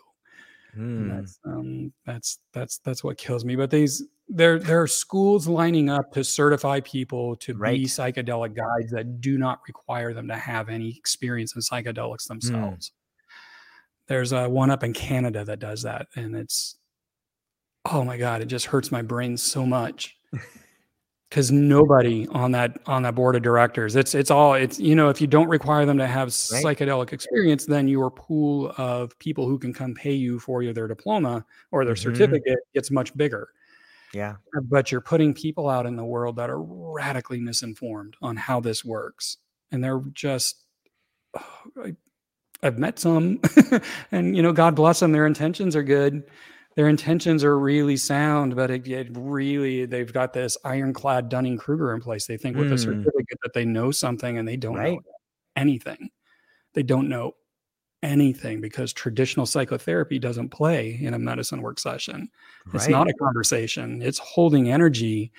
And if that person starts expressing something from a level that's deeper than they themselves have gone within themselves, they're going to be triggered on some level. And that person going through the journey is going to feel it. Even if they stay calm, they keep the, the peaceful facade going, you feel it. And Yeah. it's um, and it profoundly shapes the course of the journey. And that's why only people that have done deep work within themselves should ever sit for somebody working with trauma. I mean, because once you once you get outside of the waters of where you've gone yourself, you're just pretending. Yeah. And you can't pretend. There's no room for pretending in there. It's too it's the difference between being a general practitioner doctor, you know, maybe that's a trip sitter, Mhm. and a neurosurgeon. Right. Neurosurgeon, tiniest mistakes can have the massivest consequences, right? And massive Yeah. word, the most massive consequences. and uh, and people just don't realize that. They just want to feel special and important, and they want a new way to garner more clients, and so they jump on this bandwagon, and it's then it's truly dangerous, and people are missing their opportunity to heal. Yeah, all lifeguards should know how to swim. You know what I mean? Yeah. Like you should be trained in that if you're going to help that person. Yeah, trained in that and CPR and All of them, right? Like you, you got to know that stuff. And it's interesting too because I, I think the it, Oops. oh I, th- I think a lot of the, th- there is another I problem too lost you for a second. oh how about now maybe I lost my headphones there back now Yeah, you're back now. Okay. Okay. You know, it seems that a lot of people who go to get help, they want to see that certificate. They're like, "Hey, you're going to serve me medicine. Where did where did you?" And, and rightfully so. They have questions about it, but where were you Mhm. trained at? Where's your certificate? You know, and if you don't have a certificate, but you have traveled the world providing medicine for people, you can look like someone, at least to the in, untrained eye, of like, "What do you mean you don't have a certificate? Where where you didn't go to that school?" You know, so I, I- I think it kind of on both sides a little bit, right? Well, I, you know, it's why in coming full circle, I spoke at length about what qualified support should look Right. like, how to identify unqualified support, whether they have a certificate or they're a licensed therapist or they're a PhD or not. Right. Um, and I even give a, a list of questions to ask just so you can start getting a sense of where this person's really coming from and how much they actually understand. Because the certificates, I mean, a certificate program could be a good place to start um, and then move into your own deep work Mm. and then move into uh, an apprenticeship under a mentor that could be a path forward, you know, and the certificate gives you the very base minimum understanding to start building on from there. Mm. But without having done your own deep work, you're just an imposter. You're Mm. just playing at something that you do not have to actually give. And there is a very real chance you're going to hurt somebody. There's a very real chance. I mean, I had I had worked with a guide who I still respect and love. But when we started coming around some of the more intense traumas that I had gone through that I didn't even know I had gone through, um, we started recognizing pretty quick that we were out of his depth because he would become triggered at times. He would close off. He would, you know, it wasn't big triggers, super subtle Right, trigger, right. micro triggers. But when you're on psychedelics, you feel it. It's like the temperature in the room changes. You feel it and we were just out of depth of what he could hold a space for and, you know somebody that's never done any of this work the whole experience is going to be like that and if the person doing the journey has never had any other experience they're going to just think this is what it is. Mm. and you know okay this isn't going to work for me. It's there's there there's there's a powerful thing that happens in guided psychedelic work when you're working with a, a, a an authentic person who's done deep work that's qualified to do it that can hold an open space is there's a trust. And it's not a psychological mental trust. It's a deep trust that they're going to hold this space and you're going to be safe to let these very sensitive things out these very dangerous feeling things out you're going to feel safe with them Mhm. and it's not always obvious when you don't feel safe i mean if you obviously don't feel safe that's a big sign to get the hell out of there right but Um, there are lots of little micro signs of not feeling safe that just cause a closing off, a lack of accessibility. Um, you just don't get as deep a work as you could have. And that's where the real losses happen with unqualified help, with people with paper certificates but no experience, mm. no no real understanding of how this works. They hold the space and the person has what feels like a big psychedelic experience of course because it's psychedelics right? You know yeah. take a take a fistful of mushrooms something's going to happen. Guaranteed every time. You've never done mdma before. It's going to be a big profound day for you yep. and, and good stuff is going to happen but what they don't realize is how much more could have happened if these invisible barriers hadn't been in the room because this person couldn't hold space for them. And that's where the real damage starts happening is you never get to see what's really possible. You lose your opportunity to heal because there's no space in the room for you to truly let this stuff out to truly cathart and it's a it's a big part of it. And it's it's this it's the part that the people that have no idea how this works have no idea is there. Do you think that that is one of the the biggest differences between someone going it alone and group work is that you can really go deeper with with group work or is that accurate? No, um my people have profound experiences in groups. Sure. i don't want to take anything away from that and they're they are brilliant for big expansive experiences okay. right you know because you know somebody next to you is having a really hard time you can have deep empathy for them and that can mm. resonate things in you and maybe you release things too um, if somebody's having a blissful you know orgasmic spiritual experience over here and you can right. feel into that and you can open yourself even more so group experiences are beautiful but n- not for healing trauma mm. no um, it's it, again it comes down to that sense of safety that sense right. of trust that what's trying to come out is going to be safely held and not further damaged that its reasons for staying in there aren't going to be relived you know it's uh, a, one of my big things was i was afraid for these authentic parts to come out because it might trigger somebody around me to do something inappropriate or you know they're going to lash right. out in anger or they're going to want to punish me or they're going to want to touch me or you know whatever it is totally. and it's it's very real and it um it, not even on a conscious level but once i got deeper and deeper into the work i could feel those concerns at play and so who you're around if you're around a room full of people going through a variety of different emotional experiences the likelihood that you're going to feel safe enough to let that out is pretty small and it's the same with unqualified guides. The likelihood you're going to feel safe enough to let that out is pretty low. You might go into a bad trip experience and have something terrifying come out and hopefully you've got good support to to let it out. But to to let it out in a systematic safe and even comfortable way with a guide it's that's where the that's where it really becomes beautiful. That's where it becomes really powerful. I you know regularly in my psychedelic healing work I would have big fear come up, and my guide would work the, the vagal nerves on the side of my neck and remind me to breathe. And it would just become energy flowing. It was no longer this thing where I felt like I was going to be killed, but it was just this release of energy. And then we would get to the stuff underneath. And mm.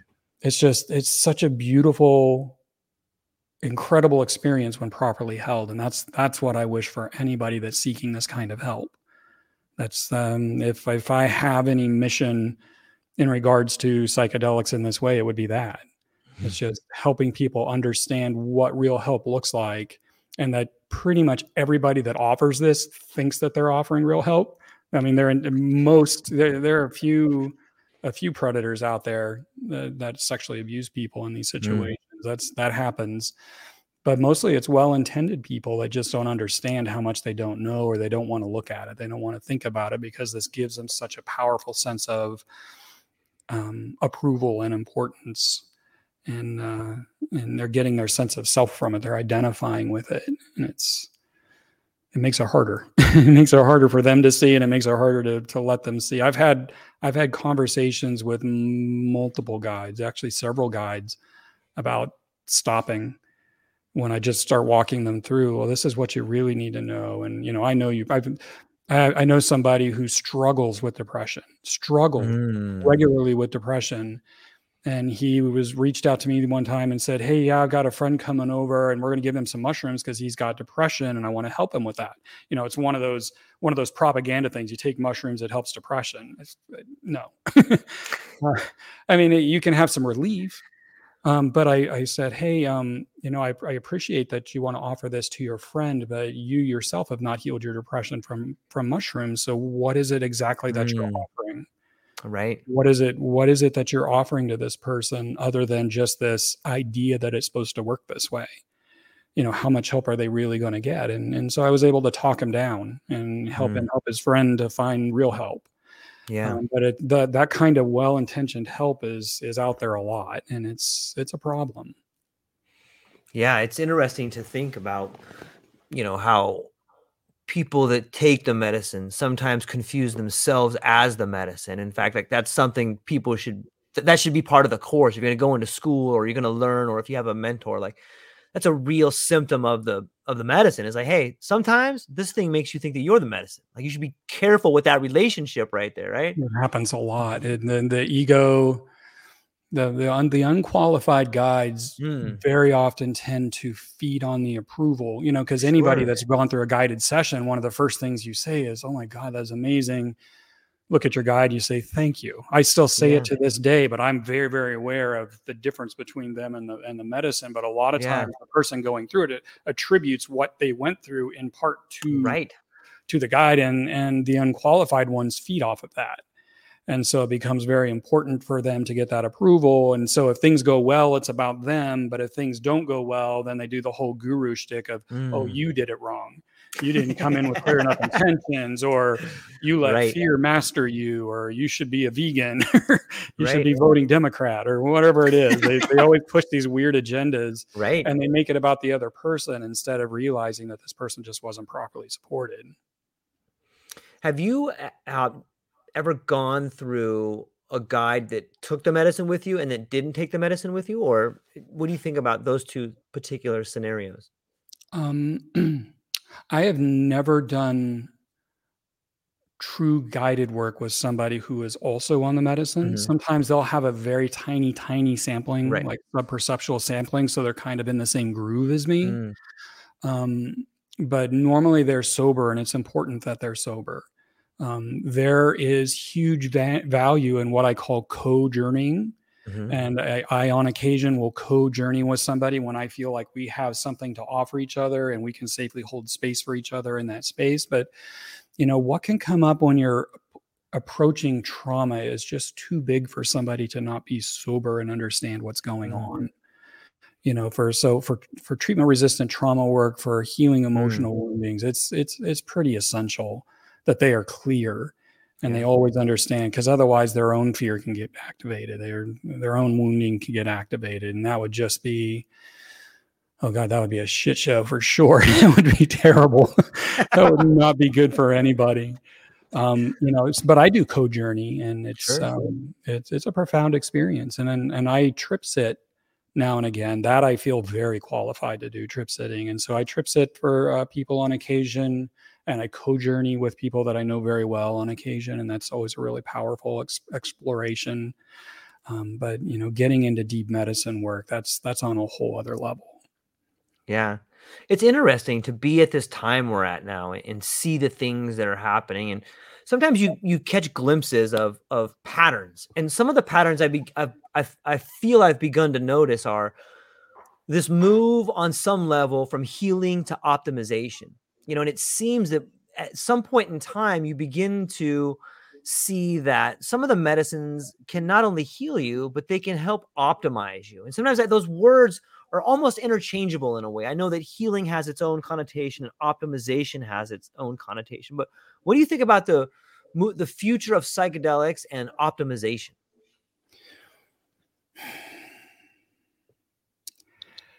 You know, I always kind of cringe when new buzzwords are brought into right, right. something that's already existing. Um, and and and there's a lot of layers to that. So not sure. everybody has deep treatment resistant trauma that they need to you need to go spelunking down into their inner world right. to unearth, right?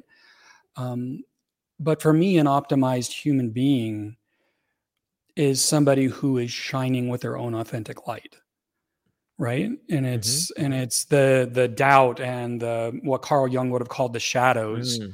that prevent us from you know it's all the things that get layered on our lens that pre- prevent us from shining that light in an authentic way and that kind of house cleaning is essential Um, when people reach for you know, spiritual expansiveness or optimization mm-hmm. without cleaning house first, whatever that means for them. Right. They're creating a bypass. They're bypassing the reality within themselves of the of the machinations that cause them to be and and and, and exist in the world as they do to show up in the world as they do. They're bypassing that. They're, they're, they're avoiding looking at the difficult stuff, which is, you know, the ego's prime directive, really um, in order to grasp onto ideas of being elevated, of being optimized. Um, can psychedelics help you to live more optimally? More, yeah, that's you know that's my experience with this just passion for learning and playing music that's happened for me. I feel like I am yeah. living a more optimized life because of that. Absolutely. But that's just something that authentically came out. I never could have predicted that. Mm. Um, my capacity for mm. learning has really expanded. Right. And right. you know, I've I've had interesting conversations about the neuroplasticity that's supposed to come from drug use. I don't or uh, psychedelic use. I don't I don't know the truth of that, but I can hold so much more information for learning now than I ever could. I mean, I weekly take an hour of classical piano, an hour of jazz um, improvisational piano. That's a lot of theory and technique an hour of classical guitar and singing on top of running my business and doing my day job and doing my own work. And i just i hold so much more information with a great deal of confidence than i ever could before. I feel more optimized in that way. And i've i've actually thought about trying to stretch it and just see how far i can take that. Um, and so th- those kinds of things i attribute to having done all of this psychedelic work and having you know taken the the internally imposed limitations based mm-hmm. on insecurities or what was modeled for me or what other people demonstrate as possible and kind of learning to release those and set those aside and just open into something else. And i'm very curious what else i can be what else i can do what the even deeper authentic expression of me might be. And i, I don't know. I'm curious. Yeah. You know stay tuned. We'll find out together. You know it's it's cool but it's it's just I think optimization gets used as a buzzword to sell microdosing. Mm. Um, and you know, microdosing can be interesting. I've definitely had days where I got it right. I don't do it a lot, but I've had days where I got it right and I felt a definite mood lift, a definite yeah. energy lift, a definite creativity lift. Um, but you know, it wears off. Yeah. Um, and you know, but I've also had a very authentic mood lift and uh, creativity lift and energy lift from having done a lot of the house cleaning in myself. Yeah. And so these things that were sucking so much of my life energy aren't there like they were before. And that's that's that's where you know you can you can do it for real or you can play at it and it just depends on what you're ready for kind of where you're ready if that if that bud is painful enough that you're willing to do the hard work to yeah. evolve into something more or not and not everybody's there or, or maybe even ever will be but for those that are there's some really interesting options. Yeah. I love the the the, the way in which when i read your book it reads as a relationship with psychedelics and it, and it seems like that to me. The longer you have the relationship it's like a marriage in a way you know where you sometimes you fight with it you know sometimes you love it sometimes you make love to it mm-hmm, sometimes you, it, it just gives you this insight of like this nagging feeling of like you're doing it wrong you're doing it you know and like you have to fix it and yeah. But I, I love that idea of like it grows with you or if you look at the you know, carlos castaneda idea of an ally you know it's sort of that same relationship there but it, it's much more of a relationship than than it is so a one-time thing and i i, I hope people yes. get that well, it's um, you know, we were talking about my uh my Italian sport motorcycle before and you know, my ability to ride it fast and well and accurately mm. and and you know and and and to really appreciate all the technical aspects of riding, you know, yeah. probably faster than I should, um, has improved greatly because I've had a lot of experience over the years. I went and right. got some training. I did some track uh, track bike schools, um, and So, you know, my experience when I first started riding is very, very different from what I can get out of it right. now because I've I've developed a relationship with what it is to be on a motorcycle and don't put weight into the handlebars. And it's all very mm-hmm. it's all very technical and very subtle. And it's just this beautiful thing. You're constantly breathing and relaxing and allowing and working with it. And um, psychedelics are exactly the same way. What you get out of your first experience or your first 20 experiences is not mm-hmm. what you're going to get out of your 100th experience and what you get out of an experience at a Grateful Dead, well, probably not Grateful Dead concert anymore, but, you know, you get the idea. What you get out of yeah. what you get out of the experience at a at a music festival is very different. I mean, night and day, completely different yeah. than having it professionally guided and held. When you're properly prepared before and you're properly supported after, it's it's a completely different thing. It's it's switching from riding a moped to you know riding a huge race bike. It's um it's just a different thing and and the the opportunities and the potential for growth get radically different. You know when i when i read the book coming full circle and i listen to you know some of the stories we've been talking about today what is the relationship like? Let me let me let me go back for a minute. In reading some of the stories in the book and listening to some of our conversation today it seems to me that you have found a way to incorporate the stories that have happened to you, the stories that you've read, and find lessons in them. So, that being said, is it how much of that comes with age? Like, do you think, like, you know, if we tie that, there's just something to be said for being almost 50 and looking back on those stories and being able to pull the wisdom out of it. And maybe psychedelics help us do that but those two things go together. How do you think that psychedelics and age kind of wind around each other or relate to one another? You know, I've thought about that uh, actually quite a bit. I've wondered if I could take coming full circle and give it to my 25 year old self, mm. how much of it, how much of what I consider wisdom that I put into that would I have been able to absorb? You know, because you give a hundred yeah, people the same book to read, they all come out of yes. it with uh, with very different things. Yes. You know, even even what's reflected back to me from people who've read Coming Full Circle, it it's all indicative of kind of where they're at in their own journey. Yes. Um, you know, and certainly somebody could read Coming Full Circle and it's like, well, this is kindergarten stuff. You know, maybe they're just way past anything I've done so far, and that's great. I'd love to have that conversation with them, but it's just, it's just you know, everybody meets it with where they are. So if I could take the experiences I've yeah, I don't know. I I mean I I would have loved to have started this earlier in my life. you know, if I could have started this earlier and had this massive release, I would have had decades more life not encumbered mm. by a terror of living, not a, not just, you know, so afraid of imminent threat that I, I'm afraid to connect with other people. You know, I've, I've spent most of my life in that shell. And, um, you know, but I'm 52 now, and I'm I'm gonna rock and roll as best I can with the time yeah. that I have left. As you know, I still hopefully still got some some miles on the vehicle. Um, age age does play into it. Um, age does play into yeah. it, and a having lived with the struggle long enough, it's like, screw it, I'm gonna jump. I'm gonna jump, and I'm gonna go for it because. Yeah you know, this building is on fire and it is not going to sustain life for very much longer. I keep circling the drain on this, and it's just, I, I at this point, I've got nothing to lose. I'm going to try. And that's what made it work for me. Had I done it 10 years earlier when I was still super identified with being a depressed person and super identified with being an angry person and really very hard on myself, I don't know. Maybe maybe I would have had a flash of insight that helped me open and start moving. It's like it just for me it worked when it worked. It just all came together. They, what is that old saying that the, when the student is ready, the teacher will appear? Uh, it's like yep. I feel like that's how it worked for me. Yeah, I, yeah, I agree. I I don't think.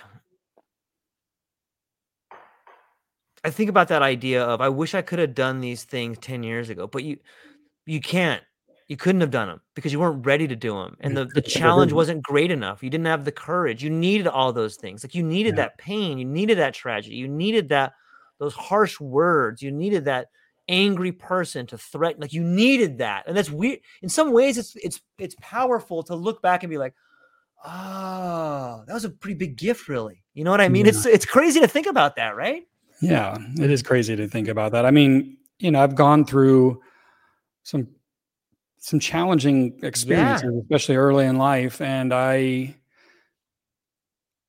I suffered greatly from it for a very, very long time. But looking back, I wouldn't go back and change anything. Mm. I mean, I wouldn't have my same daughter and grandchild if any one thing was different. And I, I, mm. I, I, I, adore them in ways that I didn't know it was possible to adore. And, and it just, I just, I love being a part of that family. And I wouldn't have that exact thing if anything. So it's all a gift. And if I had lived a middle of the road life with good enough parents and nothing that would cause me to be challenged, I don't think that I would have the depth that I do today. I don't think I would have the depth of understanding that I do today because I never would have needed to go deep. There would have been no cause. So it's all a gift when you get on the other side of it. It's all a gift. You know, I I almost cried when I might have shed a tear, Shannon, when I read the story about the ice cream cone and your mom. Man, yeah. yeah. how is that a gift?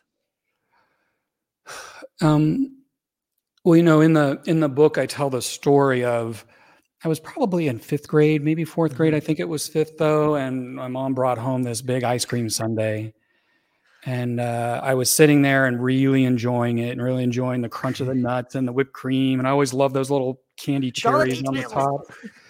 And uh, and I was just enjoying it. And she waited until I was like into it, and she's like, "Hey, what happened to that money in my bathroom?" And you know, she worked side jobs, and she had been squirreling away money because she got paid in cash. And I'd been sneaking a few bucks to go get you know candy and whatever with my friends from the convenience store and what made it so painful was that she wanted me to feel really good before she confronted me with this so I could feel as badly about it as was possible. And it was just a massive betrayal. And, you know, clearly she had a right to talk with me about, hey, you know, this I work hard for this and you're not entitled to just help yourself and you know and that that would be a normal healthy parent conversation with somebody around like around with a child around this but she really wanted me to feel good so that the blade could sink in as deep as possible when I was confronted and, and ultimately yeah. punished for this. And you know it's just it was just one of many experiences that added to this profound sense that there's something about me that really triggers people. There's something about me that is not safe out in the world. And you know at the time it wasn't a gift. And because of the accumulation of those things I, I like I said, I suffered greatly, but without it, I, without it, I wouldn't have had the depth of work that I've been able to go through, and I wouldn't have the depth as a human being that I do. It, it allowed me going in and helping those parts to heal is what allowed me to find this authentic expression of me. And if I hadn't gone in and done the digging, if there hadn't been a reason to go dig, if my life had been just kind of bland and unremarkable, and for good or ill, um, I probably never would have had any motivation to change. I wouldn't have had any motivation to grow. I wouldn't have had any motivation to go deep. And, but I did. And for that, I'm grateful. I'm grateful that I could go in and really start finding me. And me finding me has given the people I've come in contact with permission for them to go find them. And that, that is a gift. It's beautiful. I, I after I took some time to think about it, like one of the things that I thought about was like, what an incredible tool to give to a child. Like you're just giving a child like the sharpest blade or a knife, and like, like how can someone and, and this maybe this speaks to generational trauma, but she provided you with one of the most hardcore psychological techniques that people in positions of authority use to this day. You know what I mean? Like that is an incredible weapon. And for you to be able to wield it on some level or just be handed to it, you know, like like that's a gift in a way. Because not that you need to I, I bet you there's times in your life where you used it that way. But I was there ever times in your life where you used that tool that way? I shouldn't say that I bet that. Um, I lost it a little bit. Tell me what you mean by tool. Okay, so she showed you, hey, I'm gonna make you feel really good just so I can hurt you. you know, Ah, somewhere uh, along the lines. you- No, I I never. I was more of a, a blunt tool, and Okay. then my anger would come out, and I just like, Okay. angry smash, and then you know, leave me alone, and and so um, subtle psychological manipulation like that is Yes. a little bit beyond me. It's it's not really something, and intentionally hurting people was never something that was really in my toolkit. Like Okay. being hurtful in order to win or to make a point. I mean, I'm, I'm sure Mm. I said it said inappropriate things in an argument or whatever that was meant to be hurtful, but you know everybody does that. I beat myself up for that. I've I've owned it. yeah. Um, but uh, you know, being my grandmother was, I'm pretty sure she was a sociopath. I mean, she she was so deeply psychologically manipulative Mm. manipulative of her children, um, Right. which is in part what you know just put them into the places where they were that they behaved in the way they did. And and something happened in her life to make her that way. You know you can follow it back and it's it's easy to hate. It's much harder to find compassion but as i find compassion for these people i i give Mm. myself more compassion too. So it's it's it's a gift.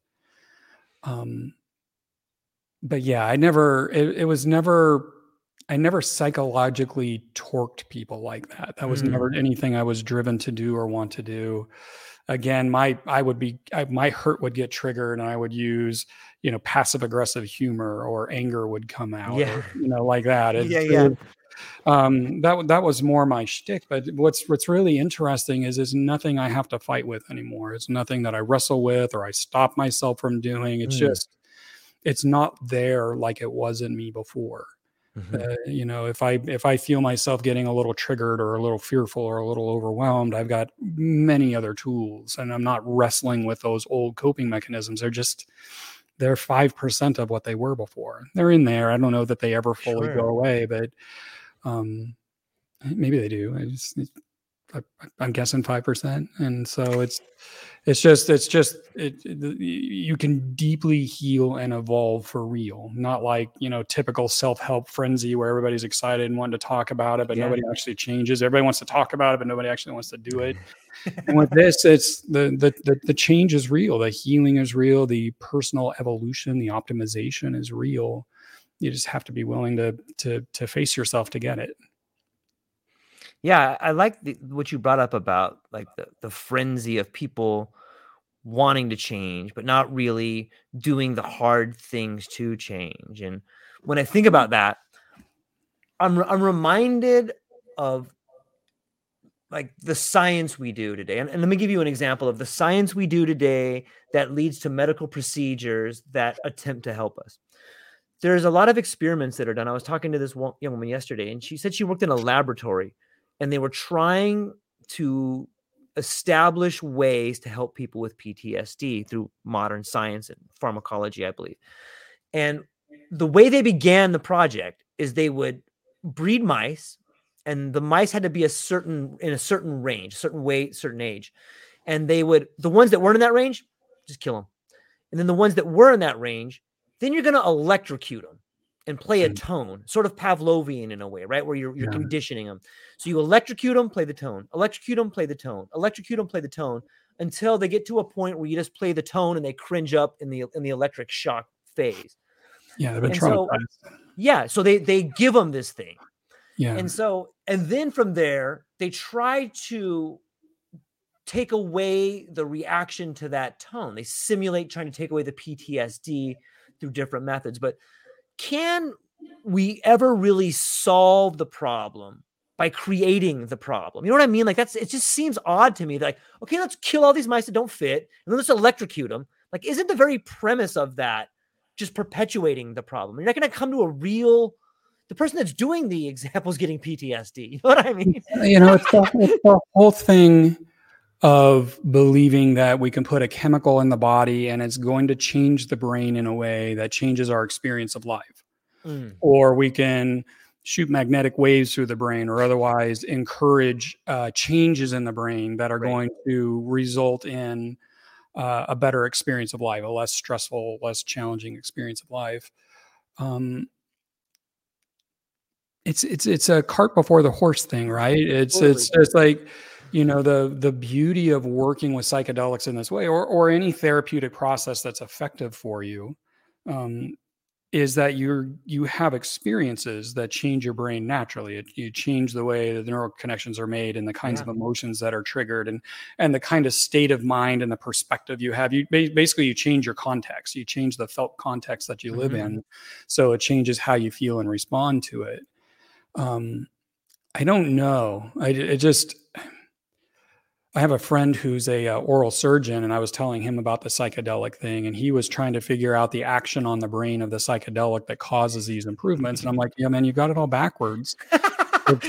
you're going in and you're having an experience. Right. You know, it's the corrective experience therapy there's a better exposure therapy i think is what they call it is has been around a long time you know somebody that's afraid of dogs you start off looking right. at pictures of dogs and then you sit in the same room with a friendly dog and then maybe you get to pet one and over time you change how your body responds to dogs in a in a profound way so that you don't have the same triggering that you did and um, you know that's really similar to what you do in psychedelic deep psychedelic work is you're going in and having new experiences of yourself corrective experiences of yourself that change how your body and mind respond to ideas of yourself and your place in the world and how safe you are and any of that.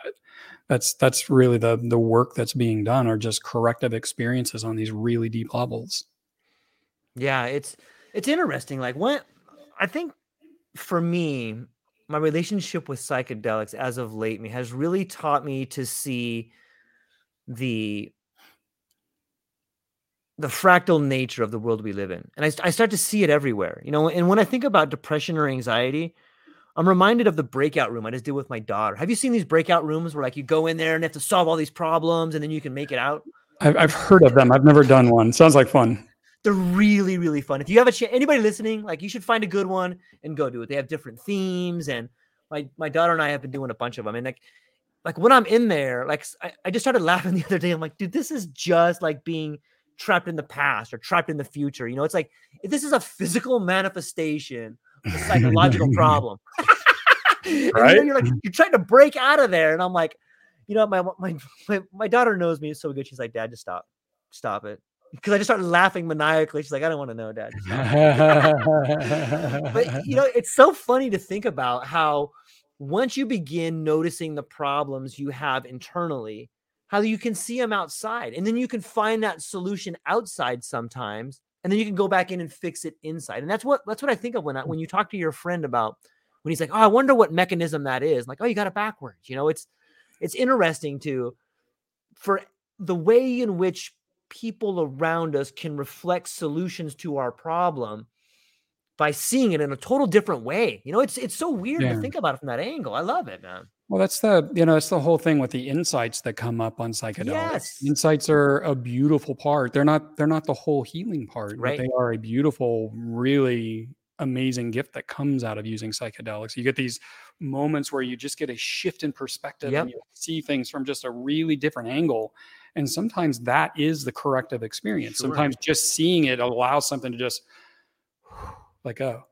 you know, yeah. sometimes, and sometimes it just gives you uh, insight that you can work on in therapy outside of the psychedelics. It's, right. you know, it's just, that's the, that's the the beautiful thing with getting a different perspective that you allow in you know when you're on psychedelics and you get this other perspective you're allowing it in Whereas yeah. if somebody explains it to you, if somebody's playing therapist and maybe they got it 100% right, but they're telling it to you, then that's got to come in and go past your defenses and not really likely to land, right? But when you have a direct experience of that shift in perspective in psychedelics, it's really powerful.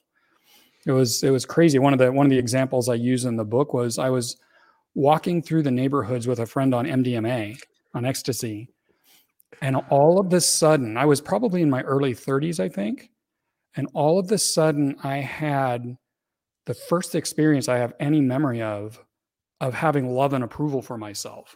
I'd never, you know, I'd been on ecstasy a number of times and I had felt love and love and uh, empathy for friends that I was with and whatever. But all of a sudden that was pointed back at me. And I'm like, oh my God, people can feel like this. I had no idea. You know, that's that's a beautiful kind of thing that can come out of using psychedelics. And, you know, there was a lot of work that had to come after that to to really make that my daily experience of life. But that is much more my daily experience of life now than it's ever been before. Yeah. Yeah, it's weird how you know, I think it's I think it's called the reticular activating system. Like when you if you get like a motorcycle and then all of a sudden you see that motorcycle everywhere, or you get a new shirt and all of a sudden you see that new shirt everywhere, or yeah. you know, you, you begin to notice things once it happens to you. And that same thing happens and it is sometimes that little shift in a psychedelic experience. Like all of a sudden you begin noticing it everywhere. And then it's like, oh, it, then you can incorporate it into your into your mojo, or you incorporate it into your life, or see it mm. in other people sometimes in some ways. Yeah it's yeah once uh, once you see that difference I don't, I don't know how many people have that experience of being that disconnected from themselves hopefully not many. Probably a lot. Um, but you know once once i recognized it in myself i could start recognizing it in others as well and start seeing when people were really walled off from themselves or versus people who are open and you know free to be more authentic. And it's just it's really interesting. It's interesting how it works.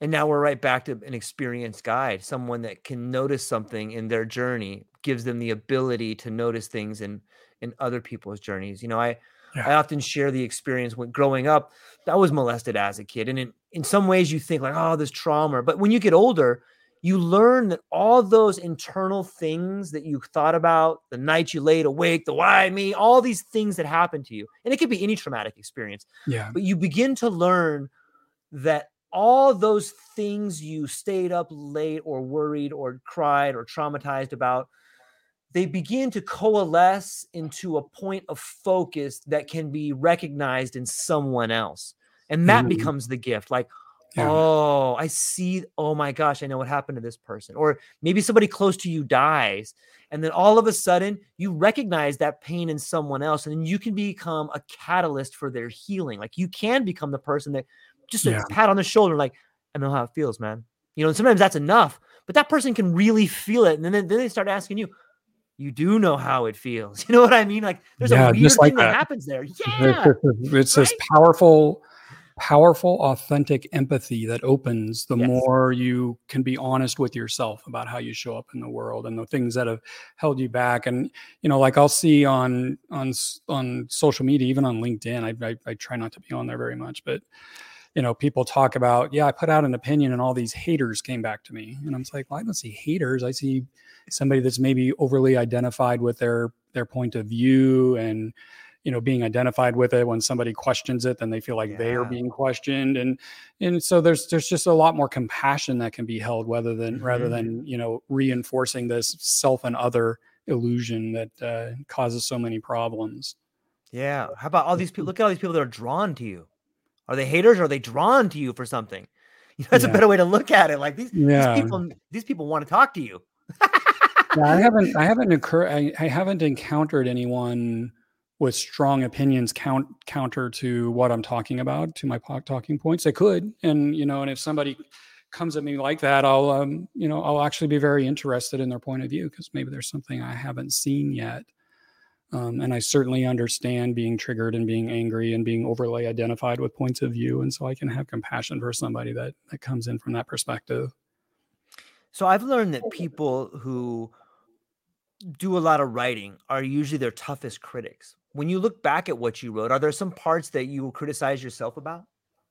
No, no, that, that, that book, if it had come out of my head, Mm-hmm. If I mm-hmm. was like manufacturing information and trying to prop it up for approval, mm-hmm. you know, if this book were a, were a, a, work of me trying to put myself out there so people could praise it and, and thus me, it would be very different.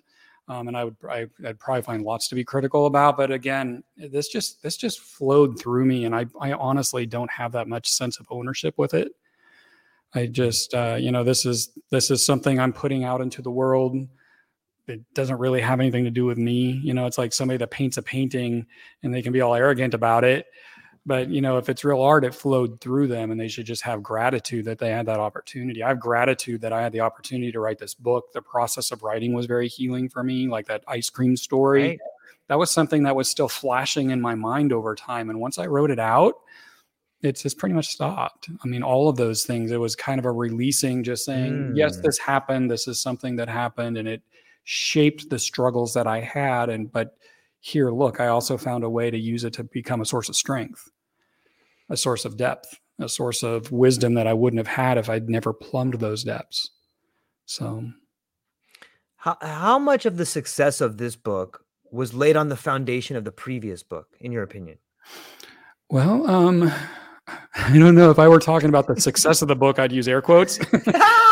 I'll use, I'll say it. I think it's incredibly successful. I think it's been put out to so many people. The people that have reviewed it have been unbelievable. The way in which you've gone about getting it out there and stuff like, and the stories in it and the way it's told is successful. But that yeah, being said, um, you, you know, for how people reflect back to me how mm-hmm. it affected them and what they got from it. Right. For that, it feels very successful yes. for me. Um, yes. You know, book sales numbers, you know, it's slow getting started, but being a pretty much no name author with nonfiction, yeah. that's to be expected and it's building over time.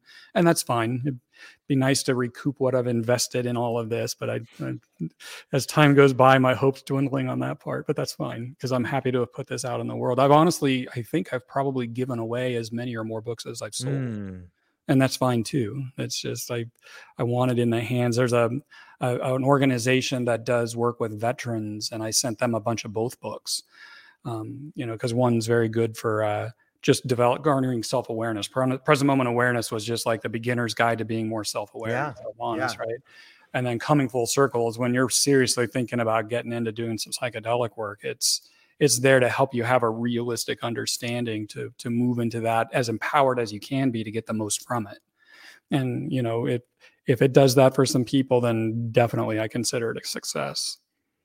Yeah i would in those in the when i think of success i would put you among one of the most successful authors someone who goes out hmm. of their way to create change in the lives of people who need it most. Like that to me is an author. That's beautiful. Like like that is. Mm-hmm. I, I think that that is how people should look at it. Like if we look at things strictly from a monetary point of view, it's an empty container. You know, I mean, yeah. it's a it's it's coming from the wrong spot, in my opinion. And the real, yeah.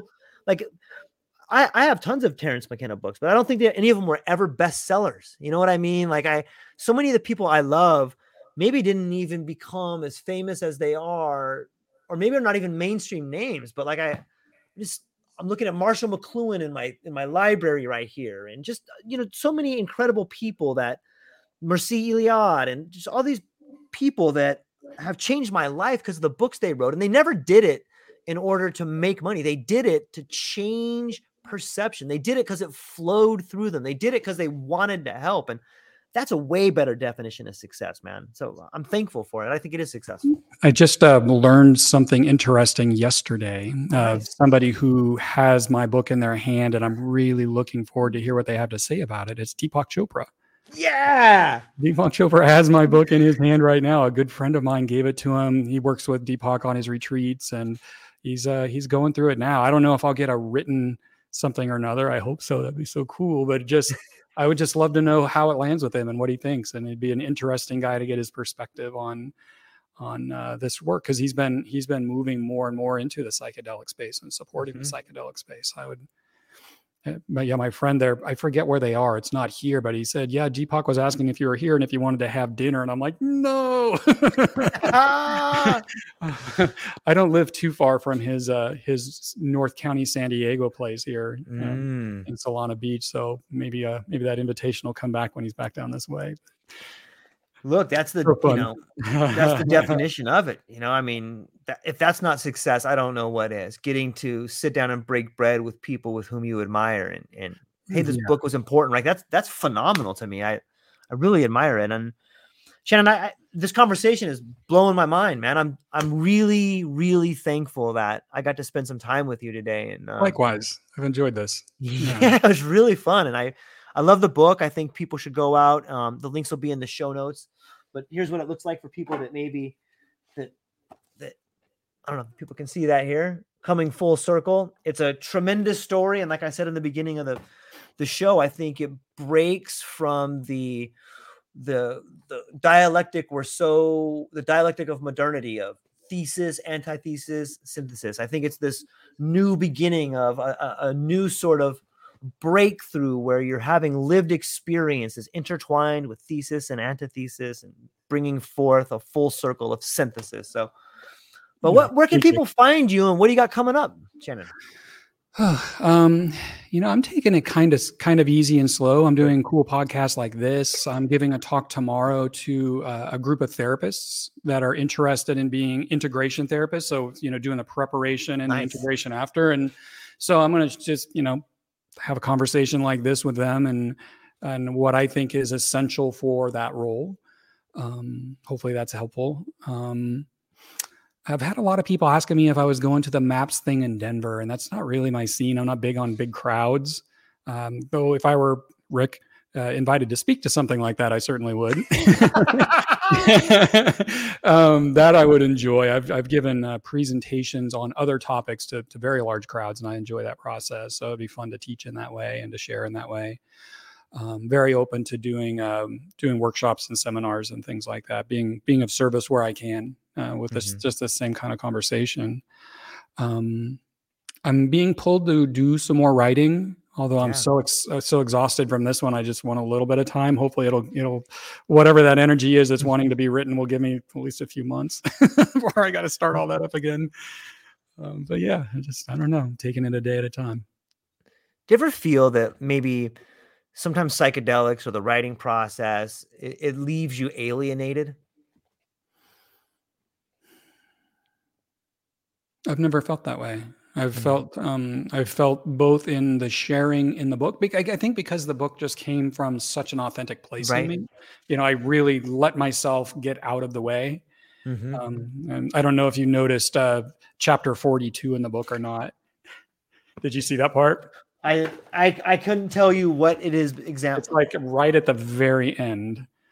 The the book goes chapter eighteen and then chapter forty-two.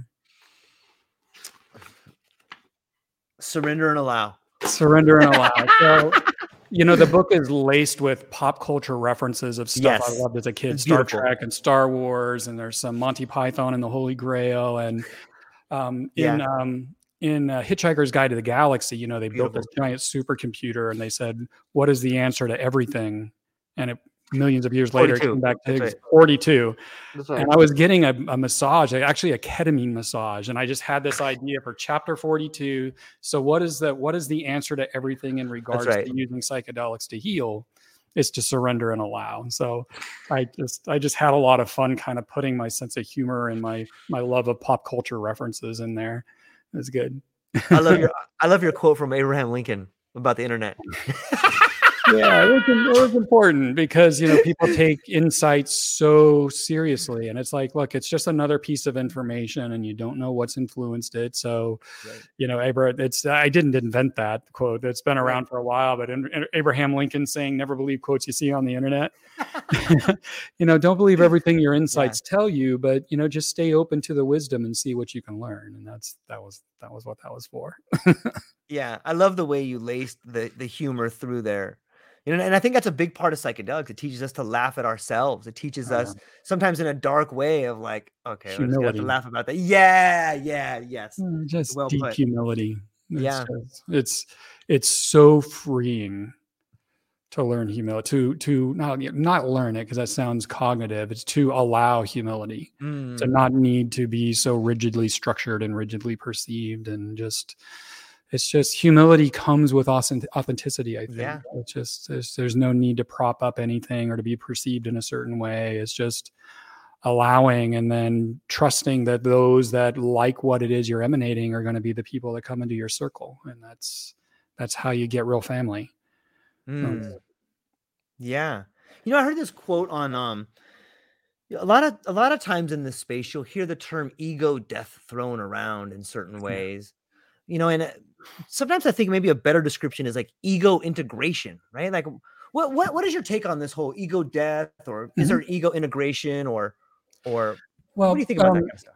All right. So ego death is when your normal, you know, because your ego is just the story that's written into your physiology mm. of who you are and how life is and how things feel to you and what they mean. It's it's all layers and layers of meaning. Yeah. And that meaning isn't necessarily true. You know, like the example with uh, somebody who's fearful of dogs, they they have a meaning in them that dogs are dangerous, and so this creates an emotional response of fear and panic when they see a dog. Um, and but that meaning can be changed through corrective experiences in in psychedelics and out. Um, so ego death in a psychedelic experience is when all of that story temporarily gets suspended. All of that story temporarily right. gets shut off, and you see things with this incredible this incredible clarity. That's when I was talking earlier about 5-MeO DMT, and right. I would see things go clearly, but I would know I can't bring it back because I know my ego is going to come back together and blind me from that truth. Um, but usually the ego doesn't come back together quite as complete as it was going in. And, you know, that's the whole, I don't know if it's a real thing or not, but the whole myth of enlightenment is a person mm. who operates from a position of seeing that clarity all the time with none of this, these blinders in the way. Um, you know, maybe a human being can get to that. I don't know. It's it's a nice story anyway. It's it's something to shoot for. I mean, if you're always shooting to see things more clearly and more authentically, um, how is that not good? So yeah, so ego death experiences in psychedelics can be really powerful. I've had massive releases happen and mm-hmm. massive shifts happen after after ego death experiences, but I find that those are the experiences that tend to kind of fade. Um, they show me that it's something is possible. You know, I gave a story in the book about uh, fear of needles. You know, mm. after a big ego death experience, I went and got a root canal done, and I didn't have that fear of needles but then it came back a few weeks later. But over time, it showed me that this body can operate without a fear of needles. It's totally possible. I've, I've seen it happen. And so it gave me something to work towards. And it's just, it's all in how you look at it. You know, another uh, thing that was really unique to your book, and I think your experience, is the depth of different psychedelics that you have have a relationship with. Like you mm-hmm. have a relationship with a lot of different kinds. Like how did, how did that come about? Was that like just mm-hmm. just searching and, and and and looking for things, or how did that come about? You know, that really started with my first guide. You know, because mm-hmm. we started with 5-MeO DMT. And that was that was the that was the experience that let me see that true healing can happen. That I could really reach into these deep places, and something real could happen. And then we worked with MDMA, and then we worked with MDMA with some 5-MeO DMT on the come down which is mm. experience, my friend. That's amazing. I, I, pretty much since then, every journey I work with 5-MeO DMT on the way down. I see. It's just like I spend the whole time catharting and opening, and then I'll just feel something living and alive and with pressure to it that's wanting to release. And I'll use the five, and I'll almost always get it. Um, and so we also started layering in some ketamine. Mm. We would do mm. ketamine before we started working with the other medicines, whether it was MDMA or he also introduced me to 3MMC, which is very similar to MDMA, but it's way more clear. Okay. You stay way more clear during the experience. Um, and the ketamine is really, really good with that because it's super speedy. So the ketamine helps kind of mm. calm you mm. down. Mm. Um, and also doing it ketamine with mushrooms. And then just in the last several months, I've started working with GHB. Ah. And GHB is a, for me, accessing sadness has been something that's just been almost impossible my whole life. For me to cry is rare. I mm. mean, in, in, the bulk of my life, for me to have like a real cathartic cry, you could probably count on your fingers mm. outside of medicine work. In GHB, I I just wanted to experiment with it and see what it had to offer, and so I would I would do some, and then I would queue up some sad movies. Like uh, one was A Fault in Our Stars, mm.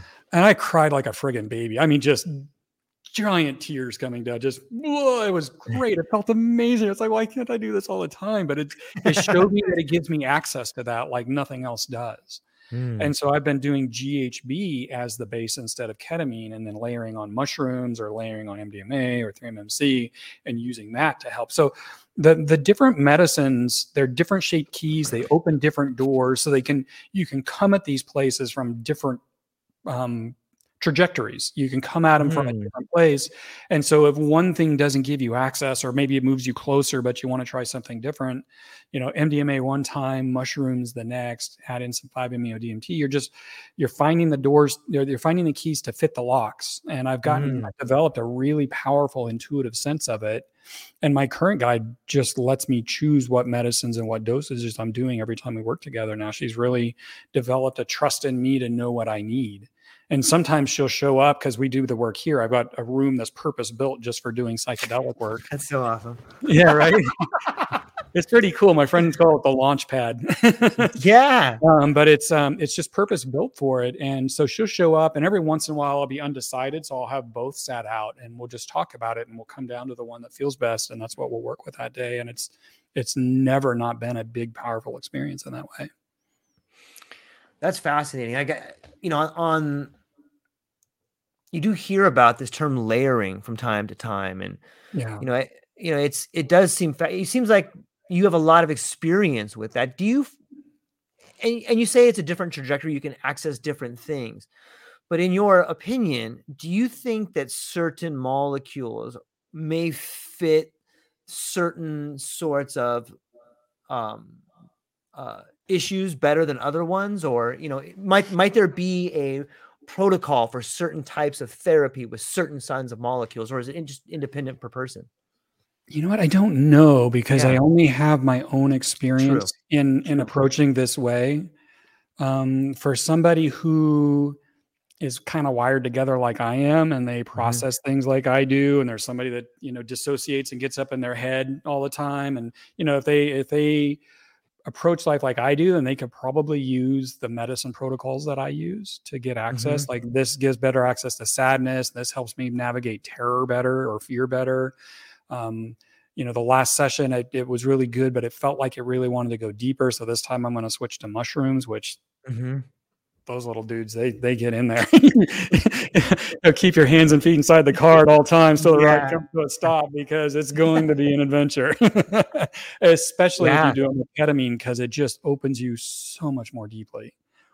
Mm. Holy crap, does it open you more deeply? I've been I have been surprised at what came rushing out of the gates. but it's good because you got a good guide and they see what's happening. You know, she'll come over and start working the, the massaging the vagal nerves on my neck before I even realize that because she'll see me starting to tense before I even realize Yeah. that I am.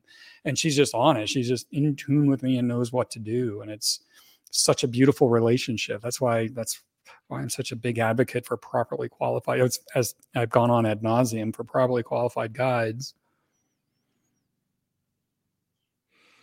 Yeah, you know, like one of my favorite books on psychedelics is Rick Strassman's DMT and the Spirit Molecule, and like the mm-hmm.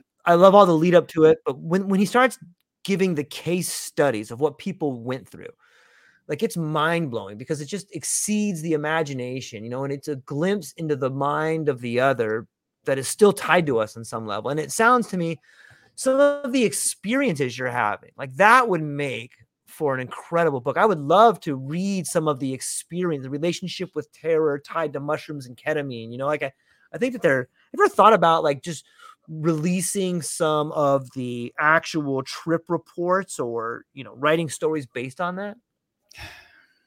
I haven't. Um, you know, it's um, trying to describe a psychedelic experience to somebody who right. hasn't had one. You know, like I said in the book, it is, and I don't know where this quote is from, but it's like it's like trying to describe the color blue to somebody that's been blind since birth. Right. I mean, it's just not something they can relate to. Um, and I tried my best to convey in coming full circle what it's like to do this with medicine work, because in medicine work, the trippy aspect becomes far, far removed secondary. It's Yeah. just, it's, I mean, I did eight grams of mushrooms and I, that was a big day. Oh my God. that was, that was a challenging day, but I never noticed any visuals the whole time. Mm. I never noticed any visuals the whole time. It was when we were done and we're walking out, and I've got this big picture window where you can see hills off in the distance, right. and they look like a swirling Monet. That I realized that I was still affected by mushrooms. But when you're in medicine work, it's all about emotional expression. It's just the felt sense in your body of what's Mhm. moving and what's expressing and what's coming out. And once that does, what comes next. That's why it's so fundamentally different than an expansive or recreational experience of Right. psychedelics, where the trippiness is the point. It's just, it's really, it's just about doors start opening. When your when your intention is to heal and allow yourself to experience whatever you Mhm. need to to get that healing, it's just layers and layers of doors opening. It's it's opportunities to release. Yeah. You know, when I when I sometimes when I I've had I've had a tremendous amount of experience in for me like I, when when I do when I do a large dose of mushrooms it, it, it'll be me alone in laying on the bed in just darkness, you know, and just Mhm. thinking Yeah. and like you get this crazy time dilation and then you find yourself at a place of surrender where you finally can try on ideas or you can be honest with yourself and Yeah. but there there have been times where maybe not in that state where I found myself in front of profound geometric images. You know, Mhm. sometimes they're moving, sometimes they're not. And Mm. I've been thinking about those times a little bit. And sometimes I wonder are these geometrical images a form of language? You know, when I think of symbols and imagery and language, and you start thinking about wow, it's so connected over there. And then it gives you this insight of, I wonder if that time when I was seven, when my mom told me this thing is how I should be thinking about this relationship. You know, like it just gives you this weird insight to different Mm. connections. Have you ever, what is your take on on psychedelics and symbology and relationships? That's a that's an interesting question. I don't know what all shapes the things we see and Right, right. You know, it's um sometimes it definitely feel it, I'll say this, I think it's all relevant. Sure. It's all relevant. It's all it's all an expression on the theater, you know, your mind's theater screen, right? Of Yeah. it's an expression The of theater screen. it says, you know, you got the movie screen up here. Yeah, and it's, totally. uh, and it's, it's an ex, and it's an expression there, and I I don't know if it's just the experience of seeing it, Mhm. or if it's just that energy moving and expressing in that way, or if it's just entertaining. I think it. I, I, uh, my experience has always been that that the symbology is all relevant to what ever is moving in me at that time Mm. and it could be a clue into where I could open more, what I can express more. You know, I've had I've had imagery turn like dark red when fear was starting to become a real Right. issue, but then when when that releases and things become calm, it becomes like a neon light blue. You know, it's just it's just I don't know. It's- I'm endlessly fascinated by the the psychedelic experience, and I'm I'm very curious what else I can learn from it. What else? How can I take this deeper? Where can I take this further? You know maybe that'll be the next book when i figure out how to uh, have force powers or telekinesis or something Yeah. who knows i don't know where it goes i'm curious nobody else is talking Yeah. about it there's a lot of Yeah. there's a lot of um, postulating a lot of uh, you know a lot of um, supposition on where it all goes but i'd, I'd kind of like to go see for myself so I think there's some truth to being able to, and and this is a poor example of of explaining it, but you can read people's minds. Not that you can look through them and see exactly what they're thinking, but you can empathize with people enough to understand some of the experience they're going through. And if you can really be in touch with someone else, you have a really mm. good chance of speaking their language, so to speak. So it's not much reading their mind, it's speaking their language and speaking to them and identifying with them. I think that that's almost like a superpower in a way. You know, the, as I've become less defended, I've been able to be more open and empathetic with other human beings, and so that that's been a big bonus, a big a big part of the evolution that I've gone through.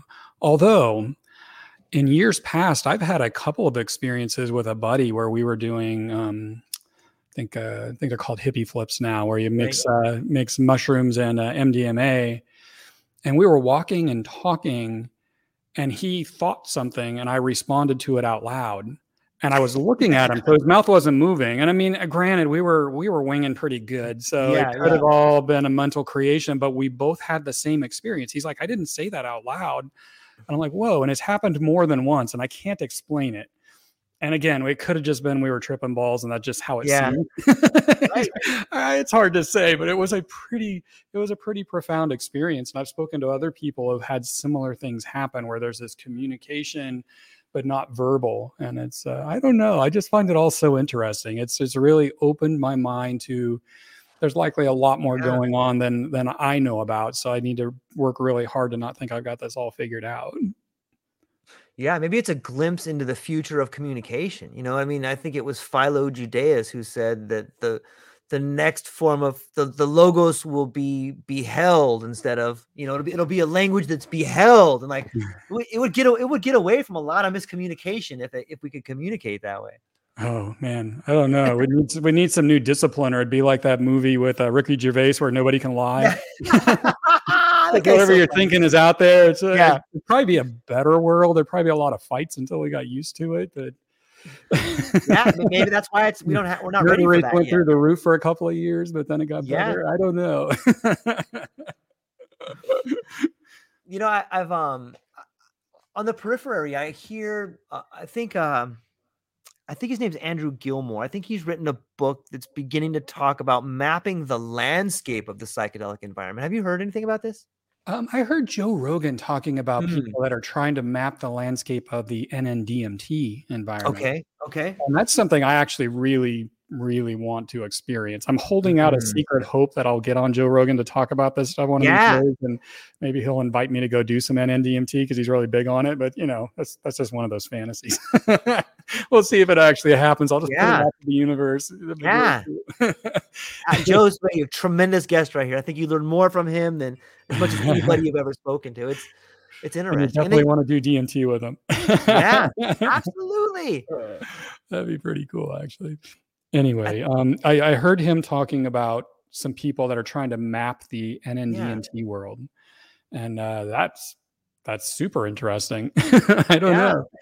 Um, mapping the actual psychedelic space, I, I, think it's I think it's a co-creation with the medicine mm. of you and where you're at at the time and what's trying to move.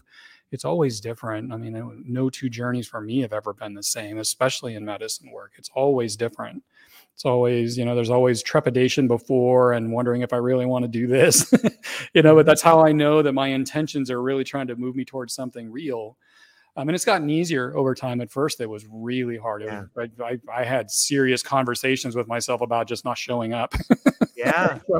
So, um, but i'm glad i always did because it was always worth it. Um, but the uh, yeah the the inner landscape is just always different. It's always evolving and changing. So it's i don't know about mapping it. Yeah. It's weird to think of that idea of mapping it. You know first off i a great quote i think it was mckenna's quote that said when it comes to doing work with mushrooms and the on the topic of taking mushrooms he said that uh if you take an amount and then you don't say, "Holy shit, I took too much," then you haven't taken enough. uh,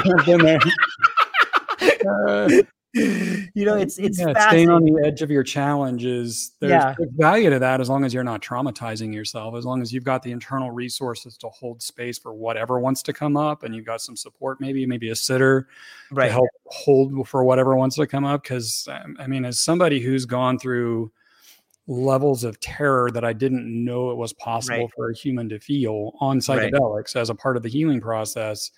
It's not something you want to be unprepared for. And mm-hmm. so, but yeah, I'm all for I'm all for pushing the edge and pushing the challenge and seeing what else a person can learn about themselves in a safe and supported way. Yeah. yeah, it's it's interesting. I like there's been times where like large doses like I, sometimes I'm afraid to do it in a group because like for me, mm-hmm it's not uncommon for me to be on the floor rolling around making noises completely naked like ah you know breathing all crazy and i'm like probably yeah, shouldn't like, it's bad enough. When my wife was like george never mind you know? I don't want to know you know you all right yeah okay. Yeah um, groups groups are groups man i and again i don't want to bash groups but just my right. own experiences have been you know profound expansive things can happen there but if you're moving deep traumatic material, it could it could just be a force multiplier for the difficulty too. Mm-hmm. You know, because everybody feels what you're so sensitive and everybody feels what everybody else is feeling. And it could if it's not held well and they can't hold a good space for everybody there, you could you can have some people in some real trouble.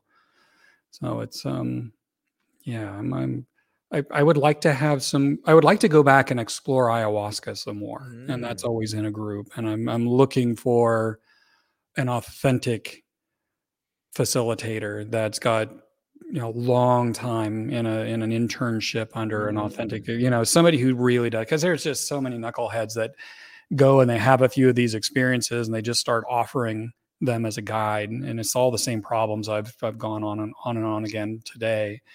But now you're in a group and now you're trying to hold a group of people together and keep them from going into a bad trip. And it's just it needs to be held well. And the one time I did it, it was powerful and I learned a lot and a lot started moving, but it was it was difficult. it was it was yeah. difficult. Ayahuasca is just not recommended for you know trauma processing usually, mm-hmm. and uh, but I, I do want to go back and explore what that medicine has to offer in a group. Yeah, I've been speaking with uh, I think I have her book over here too.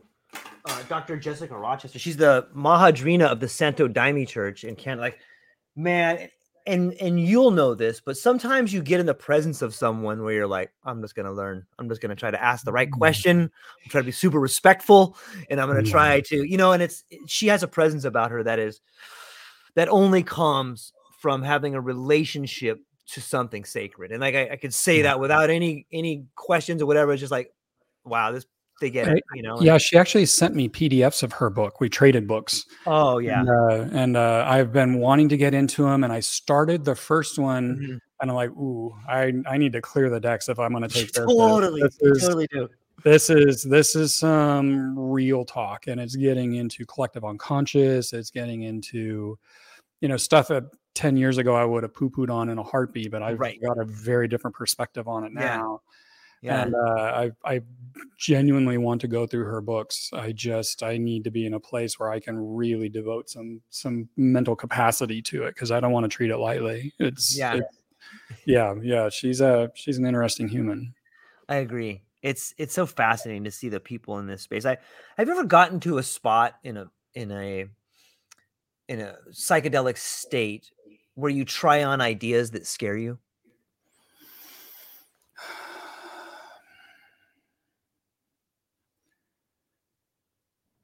Yeah, yeah, I, I have. Um, you know, it's not uncommon for um, men who are sexually abused by other men mm. to have deep concerns about their own sexuality, to have fears about that, fears about what it means. Sure. And uh, you know, I I had direct confrontations with a lot of that mm. in um, in uh, psychedelic work, and I found my fear of the answer so potent that I couldn't even get the full question out. Wow. Am I am I a gay man? Oh my god, am I? And it wasn't until I was willing to let the answer be whatever it was mm-hmm. that I was able to fully ask the question and and and no, there's nothing wrong with with somebody being gay. That's just not how I happen to be wired. Um, but it was incredible the intensity of the fear of knowing the answer to that question that I had in me and I had no idea. Yeah. But, you know, things like that. You know, I've had I've had really uncomfortable direct confrontations with myself. It's like, oh yeah, you know, you're being a little bit of a know-it-all and you're a little inflexible in your thinking. And even even around stuff around this book, I've had sessions where I've gotten mm. really intense clarity and super uncomfortable. Had to work through some shame around it. I'm like, you know what, man, you're you're stating things as absolute fact when there's lots you could still learn. You need to lighten your touch a little bit and um, you know it's just that's just part of it right? You you face the uncomfortable parts and you learn and you grow and you let go. You surrender and allow. You evolve into something greater. Yeah. I think sometimes surrender gets a bad rap in the west. And i know at least for me the way in which i've interpreted until even recently is like a weakness. You know when i think of surrender mm-hmm. i think of troops running away or not fighting or not having the courage but it, it can be and that can be one definition but i think that there's a better definition for it that allows you to grow and maybe that definition mm. is something along the lines of being able to yeah what, what do you think about that?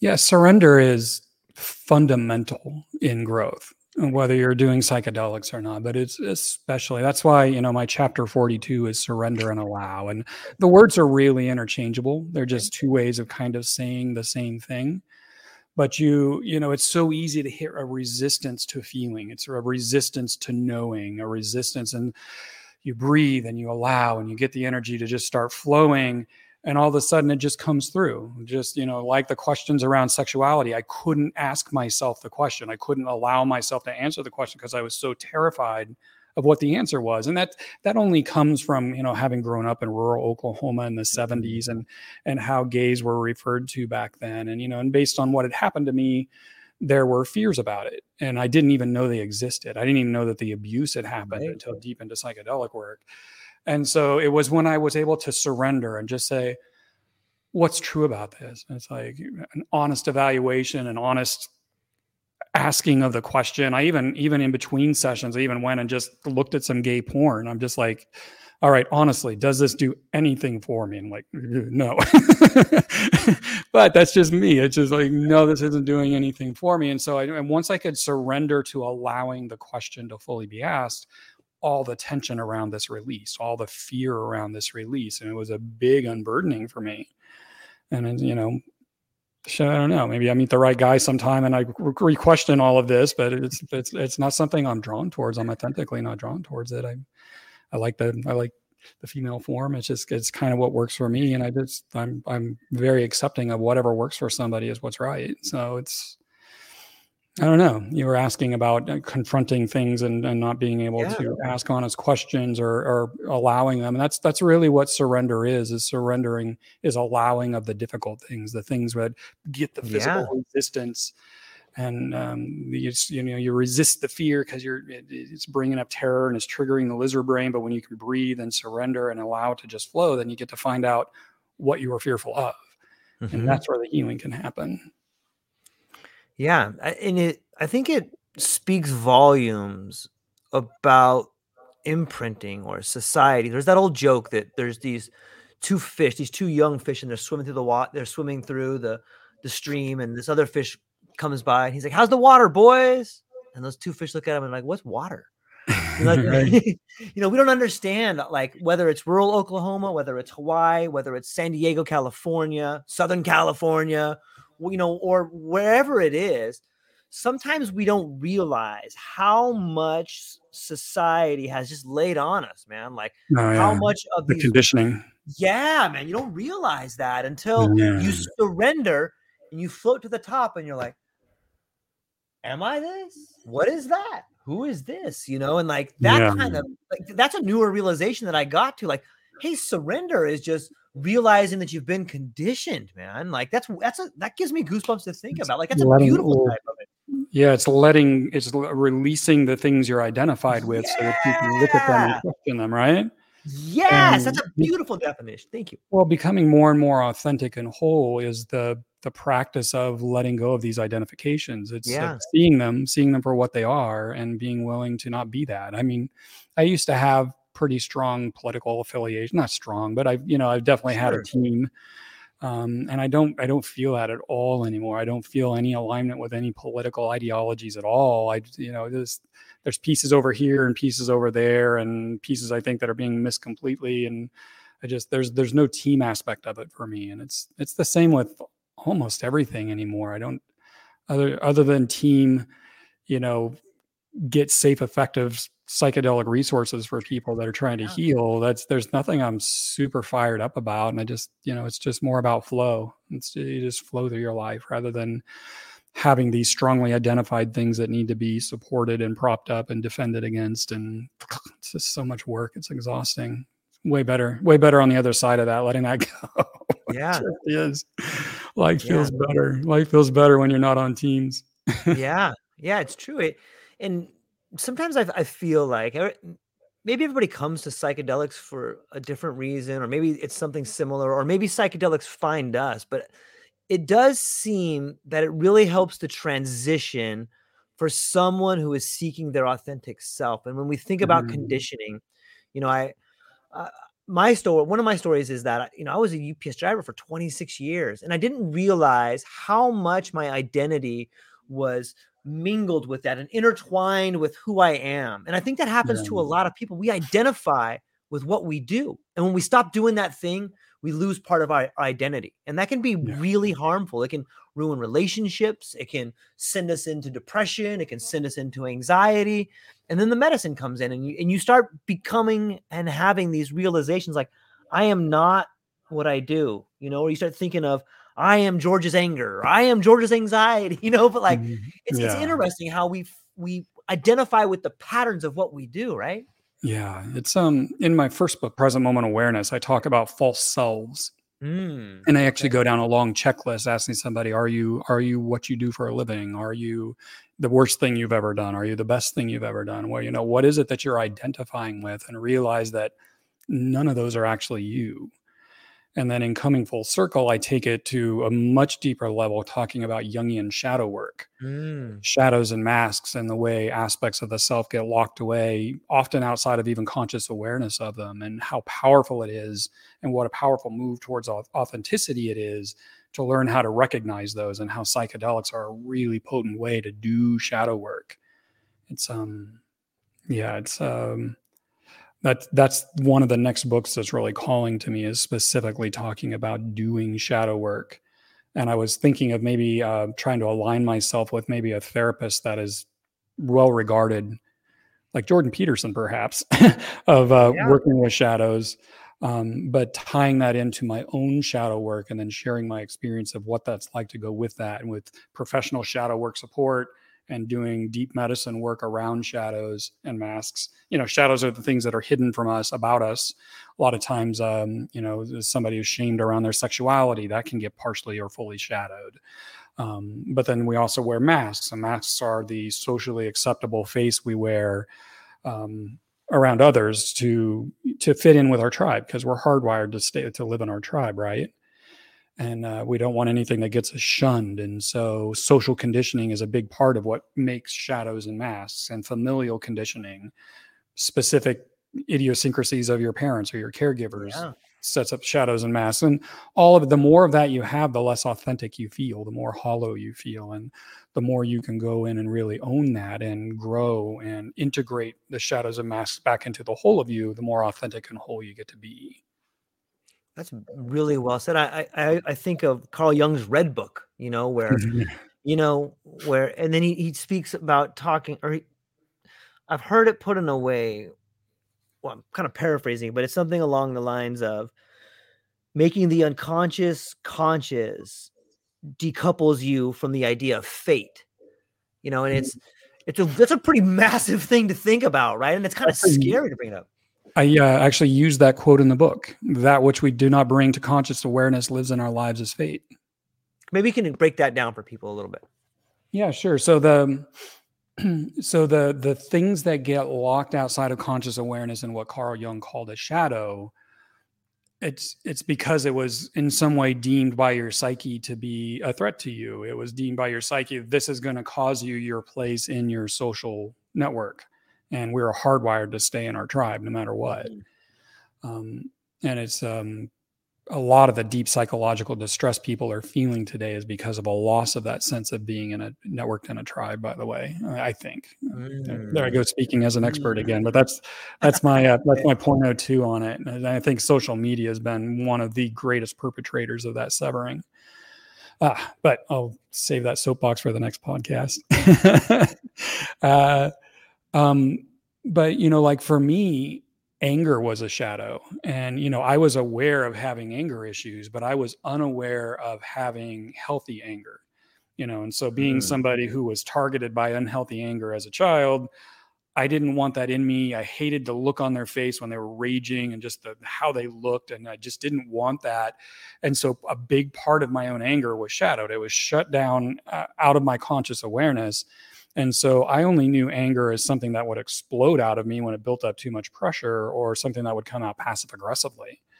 And there was no access to healthy anger. And once I recognized that and I went in and I found my anger and I started incorporating it back into the whole of me, un- un- unbuckling any sense of shame or wrong wrongness around it, it became the guard at my sense of my own personal boundaries but any notion of it using it in a punishing way pretty much evaporated and it's just you know sometimes aggressive you know somebody tries to mug you you need aggressive anger to protect yourself um, but you know grabbing a baseball bat and beating the person to a pulp after they're already you know to punish them is that's unhealthy anger and it's um, so the the more you pull these things out of the shadows the more you become integrated and whole mm-hmm. and that's when life starts feeling truly purposeful when life mm. starts feeling you start feeling your trajectory even if you don't know where it's going. Like i am i am definitely on a trajectory of sharing these kinds of experiences of sharing growth. That that feels authentic and whole and real to me.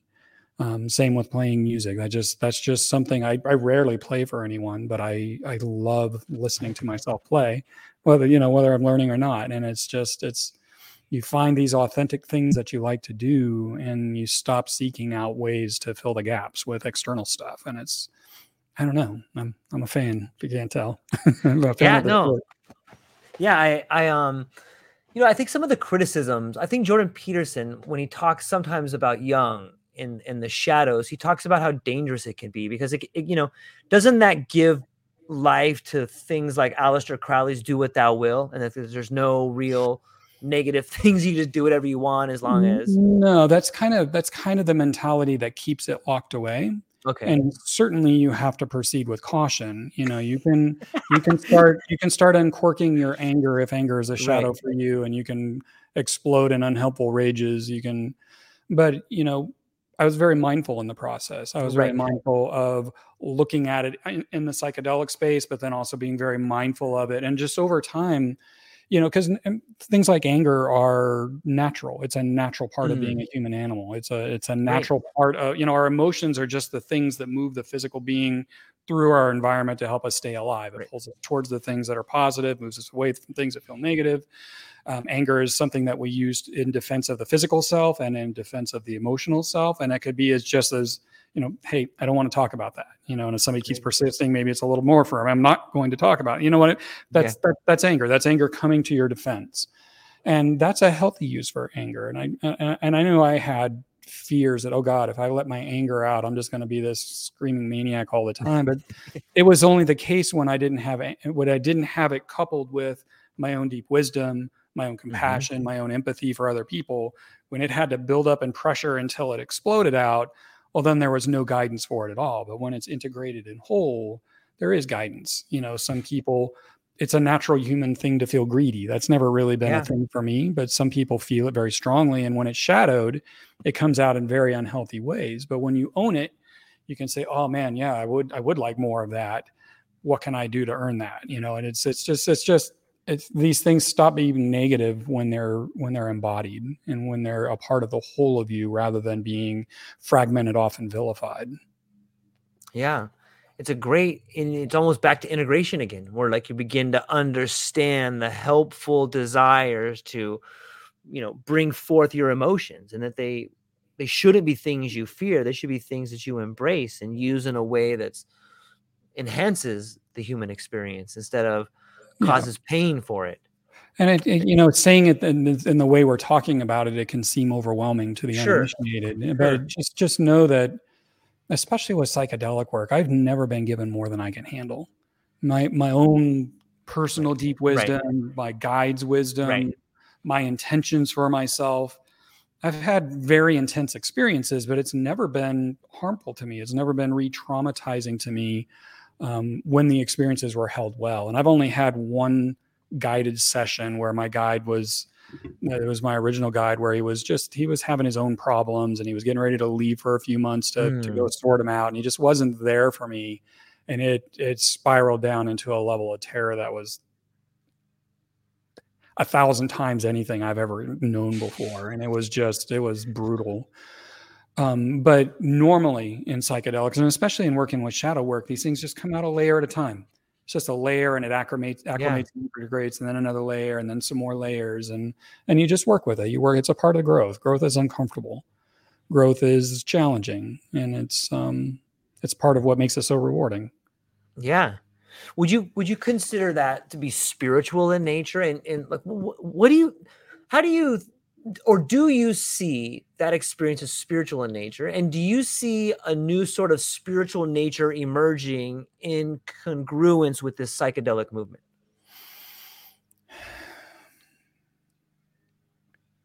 From from from my perspective it's evolved that it's all spiritual. All of this how the you know, I keep using this light, this this analogy of a light shining from me or a light shining from a person, and to me, that is the spiritual expression of me. That is that is the expression of me that is connected to all that is, and the only things that feel separate or other than that are these ideas that I have about myself that make up the ego. You know, these these concretized I- identifications with notions of the self. That is the ego, right? And so for me, all movement back towards the wholeness of being, back towards authenticity, is a deeply healing process, but also a spiritual process. It's it's a part of part of being whole is, you know, and it.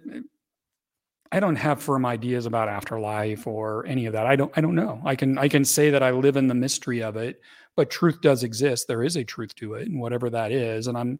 I'm. I'm. I'm. I'm fine to stay tuned in and just see what that is I'm in my own time, right?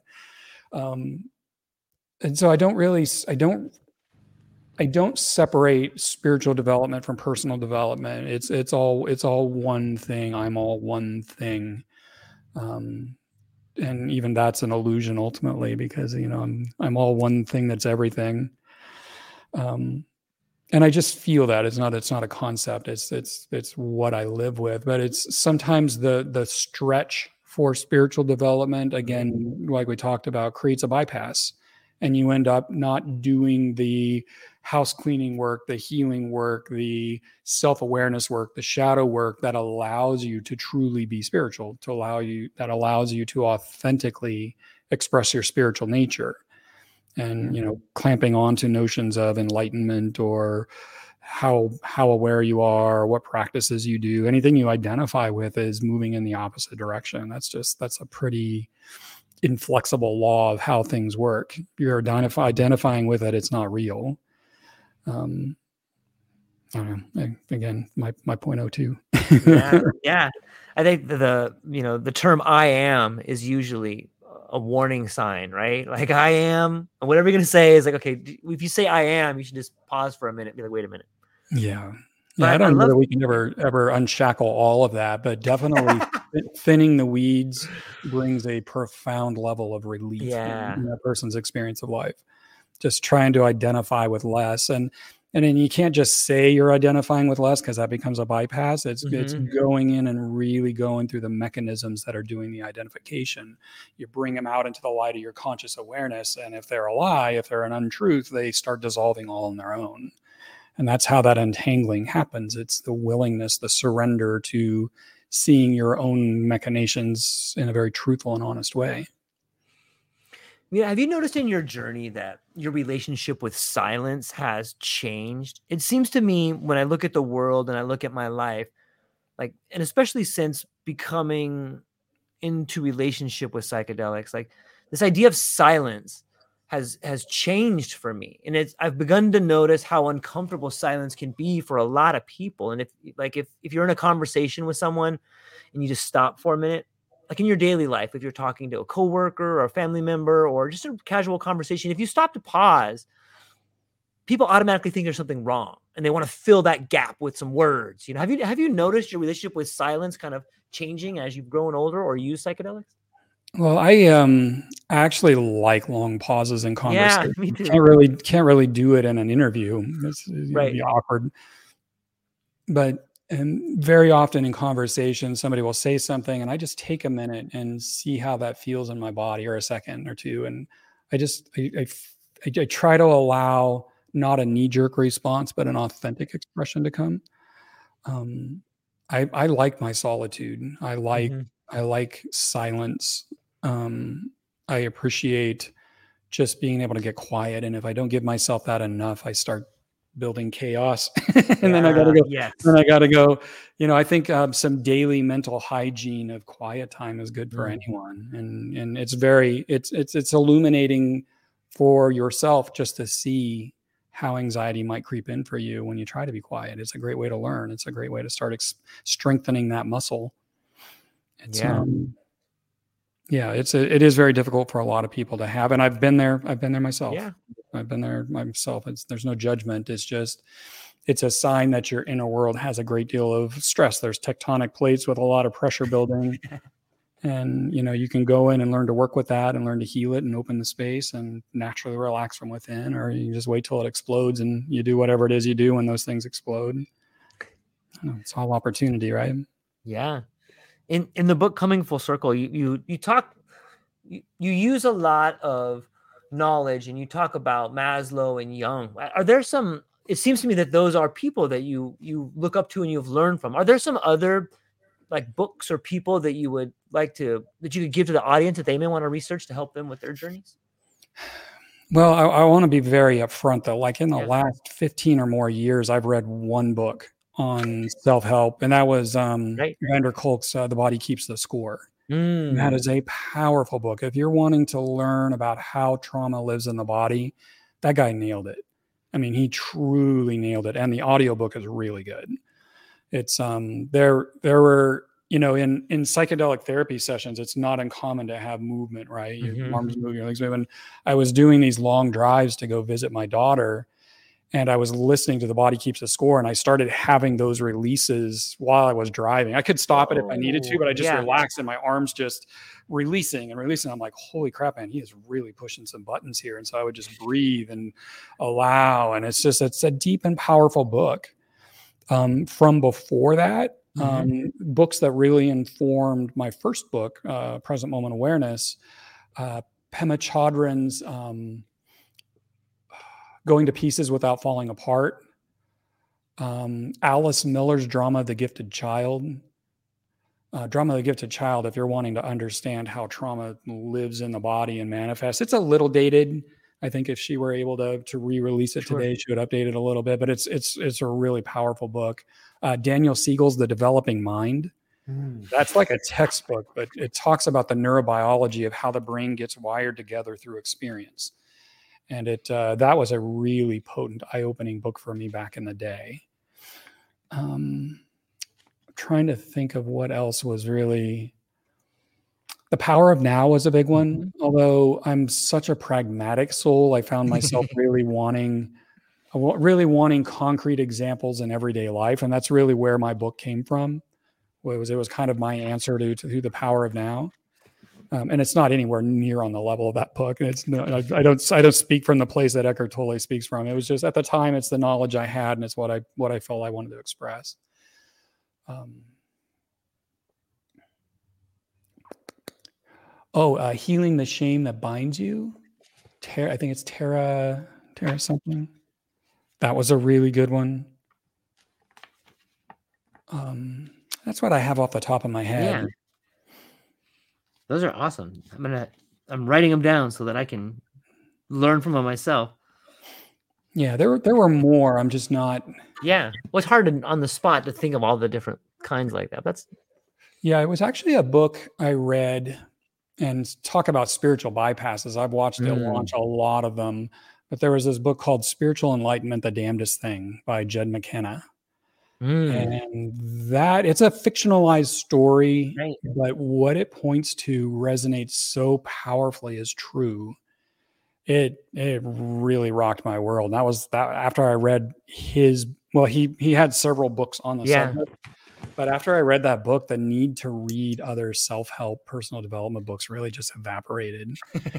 it just it just pointed to something that moved me so powerfully that it just I knew that bringing in more concepts wasn't going to be the answer. And um, yeah. So Jed, if you're listening, I'd like to have a conversation.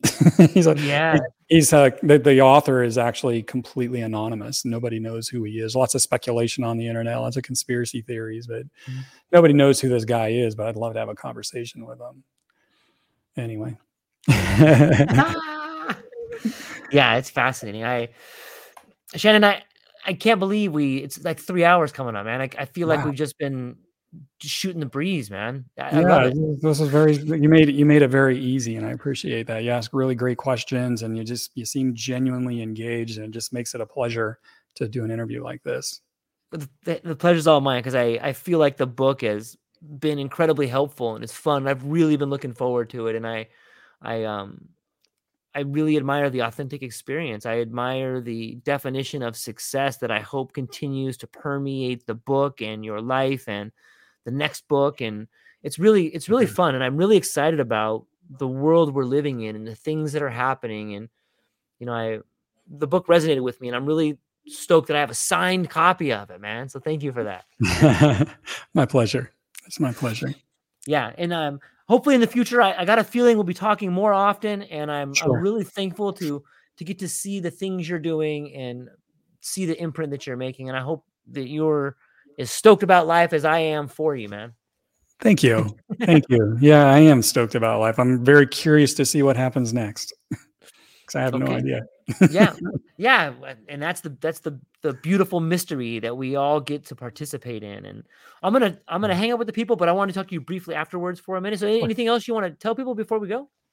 I feel like we covered it all. we, man. We went deep. Ladies and gentlemen, I'm so thankful for everybody, and I'm glad that we got to answer the question what is a fast motorcycle to Shannon Duncan? And um, thank you to everybody. I hope you have a beautiful day. That's all we got. Um, aloha. Aloha, everyone. Thanks for taking a moment to hang out with me in the True Life podcast. I truly appreciate it. If you're taking some time to listen to this, whether it's your first podcast with me or you've been with me the whole way, I truly want to say thank you from the bottom of my heart. Additionally, I would like to try to inspire everyone. The world is a crazy place, and if you listen to your heart and you take some chances, I really think the world will unfold in front of you in ways you can't imagine. I've been doing the podcast for about five years last year, I decided to take the plunge. Well, circumstances dictated that I took the plunge, and I did.